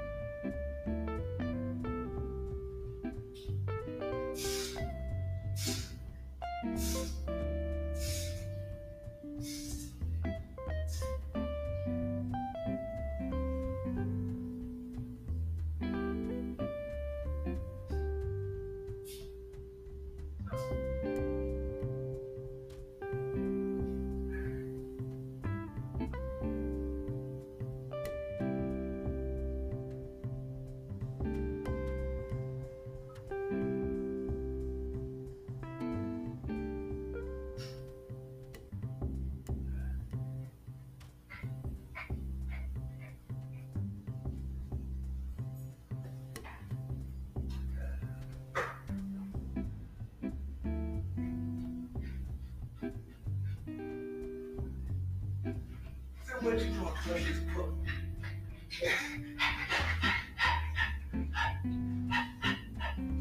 All right. No boo booing in the in the corner. Be looking in the corner. No boo in the corner. No boo booing in the corner.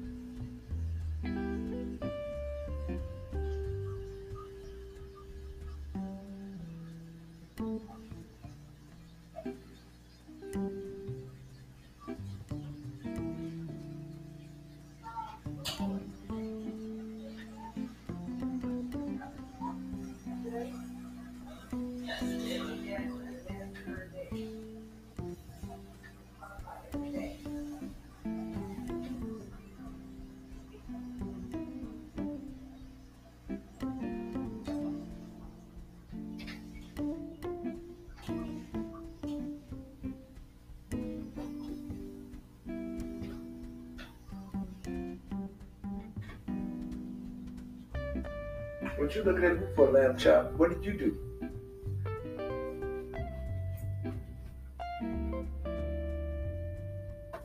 Paradigms, paradigms, men have age.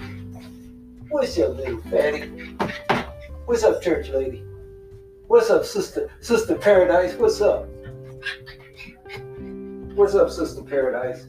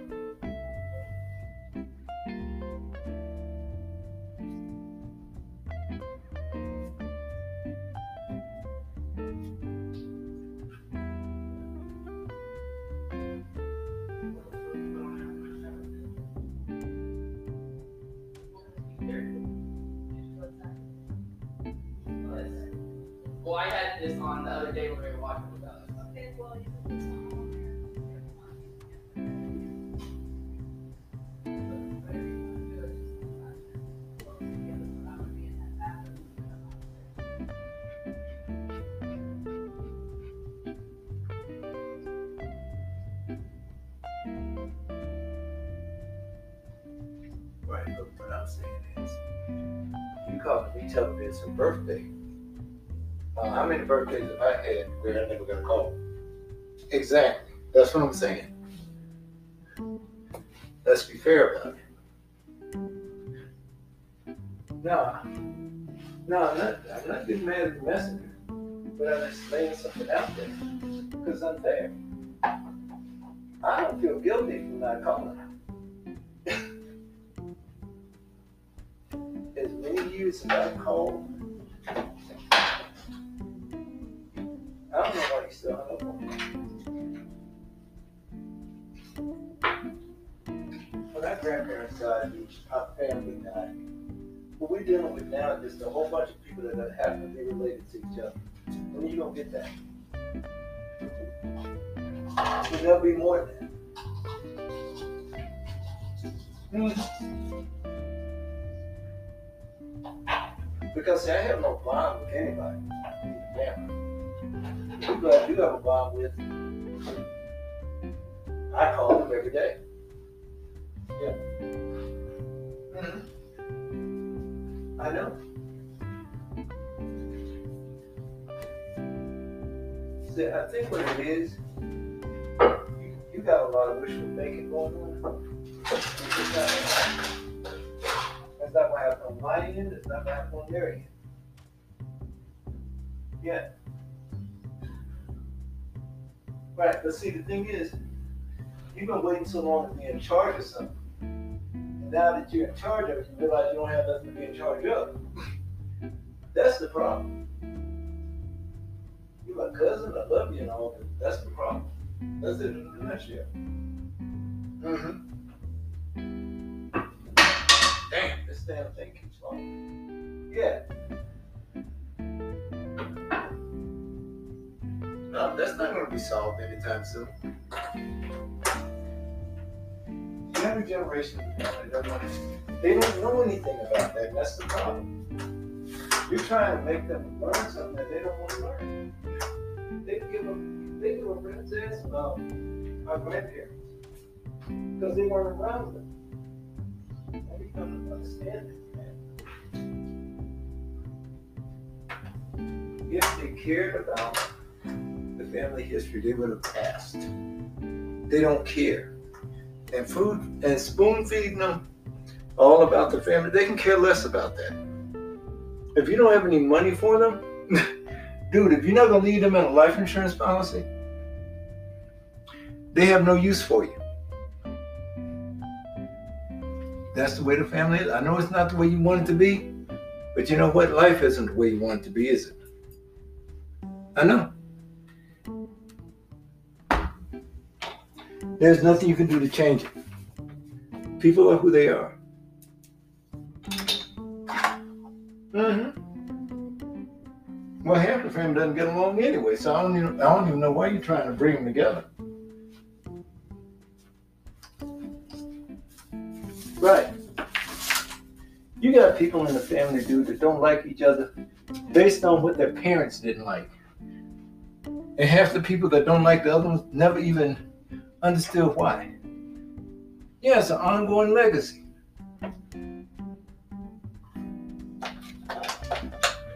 Right, it doesn't cease.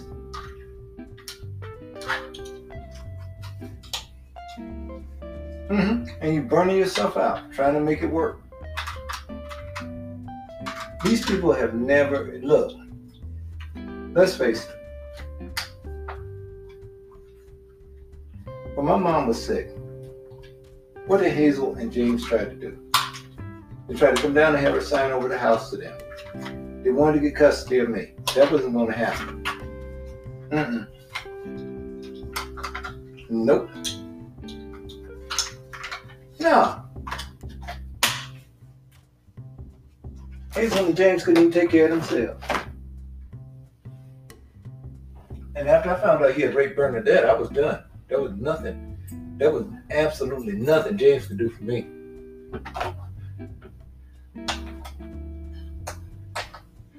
Yeah, because I wanted to know. When I found that out, man, you don't know how mad I got. My Bernadette, my aunt. Now, now that's the reason why to this day. Mm-mm. And I see why Dee didn't like Hazel. Because she stayed with him after it was done. Mm-hmm. It's been burned by a hot labor market, and they're still hiring at a pretty steady clip. And as that happens, wages are going up pretty rapidly, which, from the Fed's perspective, of course, they'd love to see Americans making a little bit more money, but at the same time, they're worried that it's hard to get And so they have to balance all of that strength and all of that sort of momentum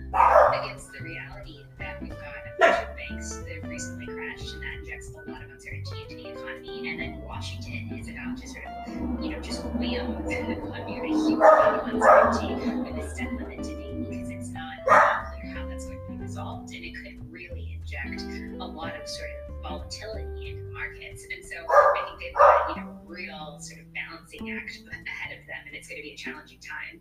Right. Okay. So speaking of balancing acts, Janet, let's talk a bit more about the central bank because officials hiked interest rates for the tenth time in just over a year this week. Have these increases been beneficial for the economy, or are we barreling towards a recession? Right, so it's a really complicated sort of dance that the Federal Reserve does here because when it raises interest rates, the explicit goal is to slow down the economy and to cool off the labor market. And that seems counterintuitive for a lot of people because why would you want to cool down the economy? But the point here is to get inflation back under control. The idea is that if you slow down demand, supply will catch up, the rest of the economy will be able to sort of catch back up, and you'll get inflation that is more comfortable. Most people know that inflation's been really rapid lately. You've seen it at the grocery store, and you've seen it maybe at the babysitter, you've seen it at the restaurants. And so, you know, the goal is to get that back under control so that we can have steady, sort of sustainable growth going forward. It's not clear whether the Fed's plan's working out there yet. Inflation's been slowing down, but it hasn't come back to normal. You just saw that 5% on consumer prices. It used to be more like 2%, so we're still pretty elevated from where we'd like to be. I mean, that's no small headline that despite the Federal Reserve's efforts to raise interest rates, it hasn't seen the exact desired effect that worries me. Javier, what about you? Do you expect that the rate hikes have ended based on what we know now? We'd like them to, and, and I, people like me and Gina who sort of watch the economy and are constantly like awaiting the Yeah. pivot, like the waiting for Godot. Um, it, it just simply hasn't happened because uh, inflation really continues to be elevated. Uh, the Federal Reserve, it should be noted, is coming under intense political pressure. Um, there have been Democrats in the House and along with some Republicans uh, that are saying this is not good for the economy. They don't like the idea that the Fed is deliberately trying to stamp down uh, job creation. Uh, you know, if you think about it, the Fed has two mandates: price stability and full employment. And so there are some who argue that in pursuit of one objective, which is price stability, really sacrificing the other, which is full employment. And this idea that like at 3.4% we're at or near a 50 plus year low on the unemployment rate. Right. That's a really good thing. I mean, workers who want to find jobs, and a lot of them are getting laid off now. Uh, this is a good thing. There's at least Damn, it's only 1.6 nine- jobs 59 degrees outside. Looking for work. So, uh, but at the same time, politicians who are uh, need to be reelected and they don't like to sort of get reelected uh, when people are jobless or uh, their money's tight. Uh, this is a real political uh, issue for the Fed. And they'll say that it's politics. I say get real. I see the roll over there. Um, Javier, both you and Gina, you know, you mentioned the, the concern in the regional banking sector of the economy. Bloomberg now reporting the SEC is investigating the conduct of First Republic Bank execs before the government seizure and sale to JP Morgan, how concerned should Americans be about the failure of this bank and other regional banks? Javier earlier was mentioning how important they are in uh, to construction and other kind of local economies. Yeah, absolutely. I think it's a really important question going forward how much these banks are going to pull back when it comes to things like commercial real estate, small business lending, even things like mortgage lending. And, you know, banks are a really important part of our broader economy. They're kind of like the grease on the wheels of the rest of the economy. If you don't have that lending happening, you're going to have a lot less consumption, a lot less business expansion, a lot less hiring, and that's really going to slow things down. And so that's likely combined with what we've just talked about the Fed doing all of these interest rate increases to really sort of hit the brakes on economic growth. But at this stage, we're still trying to assess just how much. It's not completely clear yet. It's obvious when you talk to banks, when you talk to people around these communities, that it is slowing somewhat. You know, they will tell you, yeah, mortgages are harder to come by, commercial real estate's slowing down, but the, the question mark is still there as to just what the extent of that is going to be. Javier, when it comes to the banks, I mean, what's next? Silicon Valley Bank, Signature Bank, now First Republic Bank have all failed this year, and we are less than five full months into 2023. Are more bank collapses on the horizon potentially? There could very well be, and I think that one of the things that we're trying to suss out is are there problems with the banks in terms of their balance sheets and what they have on the books and their operations, or are they kind of, for lack of a better term, victims of a speculative attack on their stocks? And I think this is what the White House is trying to do. They're they're inserting themselves into the markets.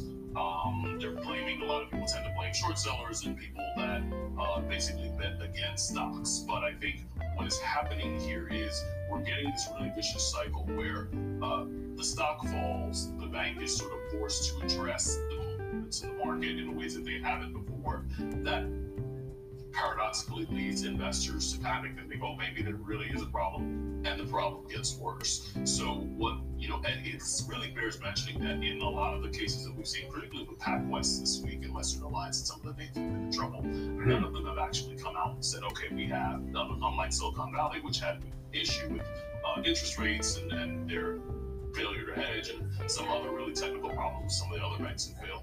They haven't actually come out and given bad news, but the market is just sort of shot first, ask questions later, um, and this puts the banks in a really bad position. And once these these movements in the market pick up speed, they're very difficult to sort of test out. And you have pointed out past, social media music really has played Social a media, yes, uh, absolutely. major role in this. Yeah, and, and we're seeing a lot of that impact play out, particularly with SVB. That was really a social, that was a Twitter-driven bank run, uh, where the VCs. yeah, and all the VCs. And, and what had happened in, S, in uh, the, the uh, instance of SVB, a lot of uh, the people who like tweet a lot uh, basically drove people to pull their money out because they saw all of this bad news hanging around Twitter, and it's like, get your money out of SVB, and everyone just did exactly what they said. All right, hang on. We need something positive here to end on. Like searching for a silver lining. Um, Gina, you know, we did mention uh, WHO announcing the end of the emergency aspect of the pandemic. It's now endemic. Are we in a better place This is for you both? Just quickly, are we in a better place economically now than we were three years ago? this is the strongest job market in a generation. You know, I think if you're looking for good news, that's easily it. Unemployment's at 3.4%. That's the lowest rate in more than 50 years. Participation rate, which is the number of people either working or looking for jobs, picked up to a really strong number, higher than it was before the pandemic this morning. And wage growth is pretty solid. So, I mean, from a from a jobs perspective, this is a pretty solid moment. I think that's good news. Love that. You're wearing green, the stock market is up today, so I'm going to take it. Uh, David and Gina Smialek, thank you both so much. And still to come on Money Watch this week, the U.S. is not alone in battling inflation. We'll take a look at the European Central Bank's recent interest rate hikes. Plus, we'll explain why the debate over raising this country's debt ceiling doesn't happen anywhere else in the world. You're going to want to see this. You're streaming CBS News. You can always change this later by going to Google Maps. Right now in Church's, feast your taste buds on our Texas two-piece feast, starting at $3.49. You get two pieces of chicken, a bold jalapeno, and a sunny honey butter biscuit. That's a little feast and a snack cost. Big time flavor and a homemade price. So come hungry and try the Texas two-piece feast before it's too late. Church's Texas Chicken. Welcome to the great state of flavor. Daniel Gallagher, convicted of murder in the second degree. And we understand you do have a statement you've prepared. My position, my accomplishments. Next to that, shoot, nothing. I'm not going to be ignored, Dan. I did not kill them. And I'm going to prove it. No. As military, when we go person to person, the U.S. is the only country to have historic inflation. That's right. The European Central Bank, or ECB, is raising interest rates one quarter of a percentage point. It's now at three and a quarter percent. That's the highest in 15 years. But unlike the Federal Reserve, the ECB is confident there are more hikes to come. Joining us now is Brendan McKenna. He is an international economist at Wells Fargo. Welcome. So here in the U.S., the Fed says it may pause their rate. Why does the European Central Bank plan on continuing theirs? Well, I think there's a few reasons for that. Um, I think the first is that um, the Eurozone and Europe a little bit more broadly has a little bit a more problematic core inflation data coming through. Um, so we're looking at core inflation in Europe that's trending closer to 6% on a year-over-year basis. That's really below uh, what core inflation has here in the United States. So I think that's that's one reason. And the other reason is um, I think the Eurozone banking sector is a little bit uh, sounder and stronger and more resilient um, than the banking sector here in the United States. So I think that allows the ECB a little bit more room uh, to continue raising interest rates without putting some additional stress um, on the local banking sector. So um, I think that's probably why we're seeing a more firm commitment to additional rate increases from the European Central Bank uh, and the Federal Reserve. It's really interesting, Brendan, because here in the US, we're dealing with uh, a crisis around regional banks and the lack of confidence in so many of them since there have been uh, things that have folded. Um, the European Central Bank, though, covers about 20 nations that make up the Eurozone. Does that make it more challenging then for the US to address inflation while Europe's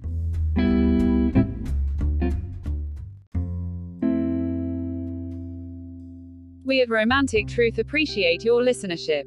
Listeners, you're invited to stream and listen to Jausan's music on Apple Music, Amazon Music, Spotify, Audiomack, or Deezer. Type in JAUSAN in the search for artist to follow and like modern instrumental music from his discography. The views and opinions expressed on this podcast are those solely of the host and are not condoned or endorsed by Romantic Truth, Anchor, or any of its affiliates. The advice given herein is the expressed opinion of the host and not to be used for legal, marital, or family, counseling, or for professional practice purposes. In the event for professional assistance, please contact the local licensed professional family counselor, marriage counselor, or social services professional in your region. If you need someone to talk to in regards to help, you may contact the National Suicide Prevention Lifeline at 800 273 8255, available 24 hours. All correspondences read on the show have been pre screened and pre approved by the submitter to be aired on the show. Be advised that all of the background music of production not provided by Anchor is owned by James Adams and Jausan One Music exclusively licensed for this Romantic Truth podcast under waiver. Please understand that there were no people or animals hurt in the segments of this show, including plants. All sound effects were improvised in the studio setting with props. We are an equal opportunity employer with two Yorkie poodles and a rat terrier as the security detail. Please be advised that the content of this podcast is under copyright by Romantic Truth and James Adams.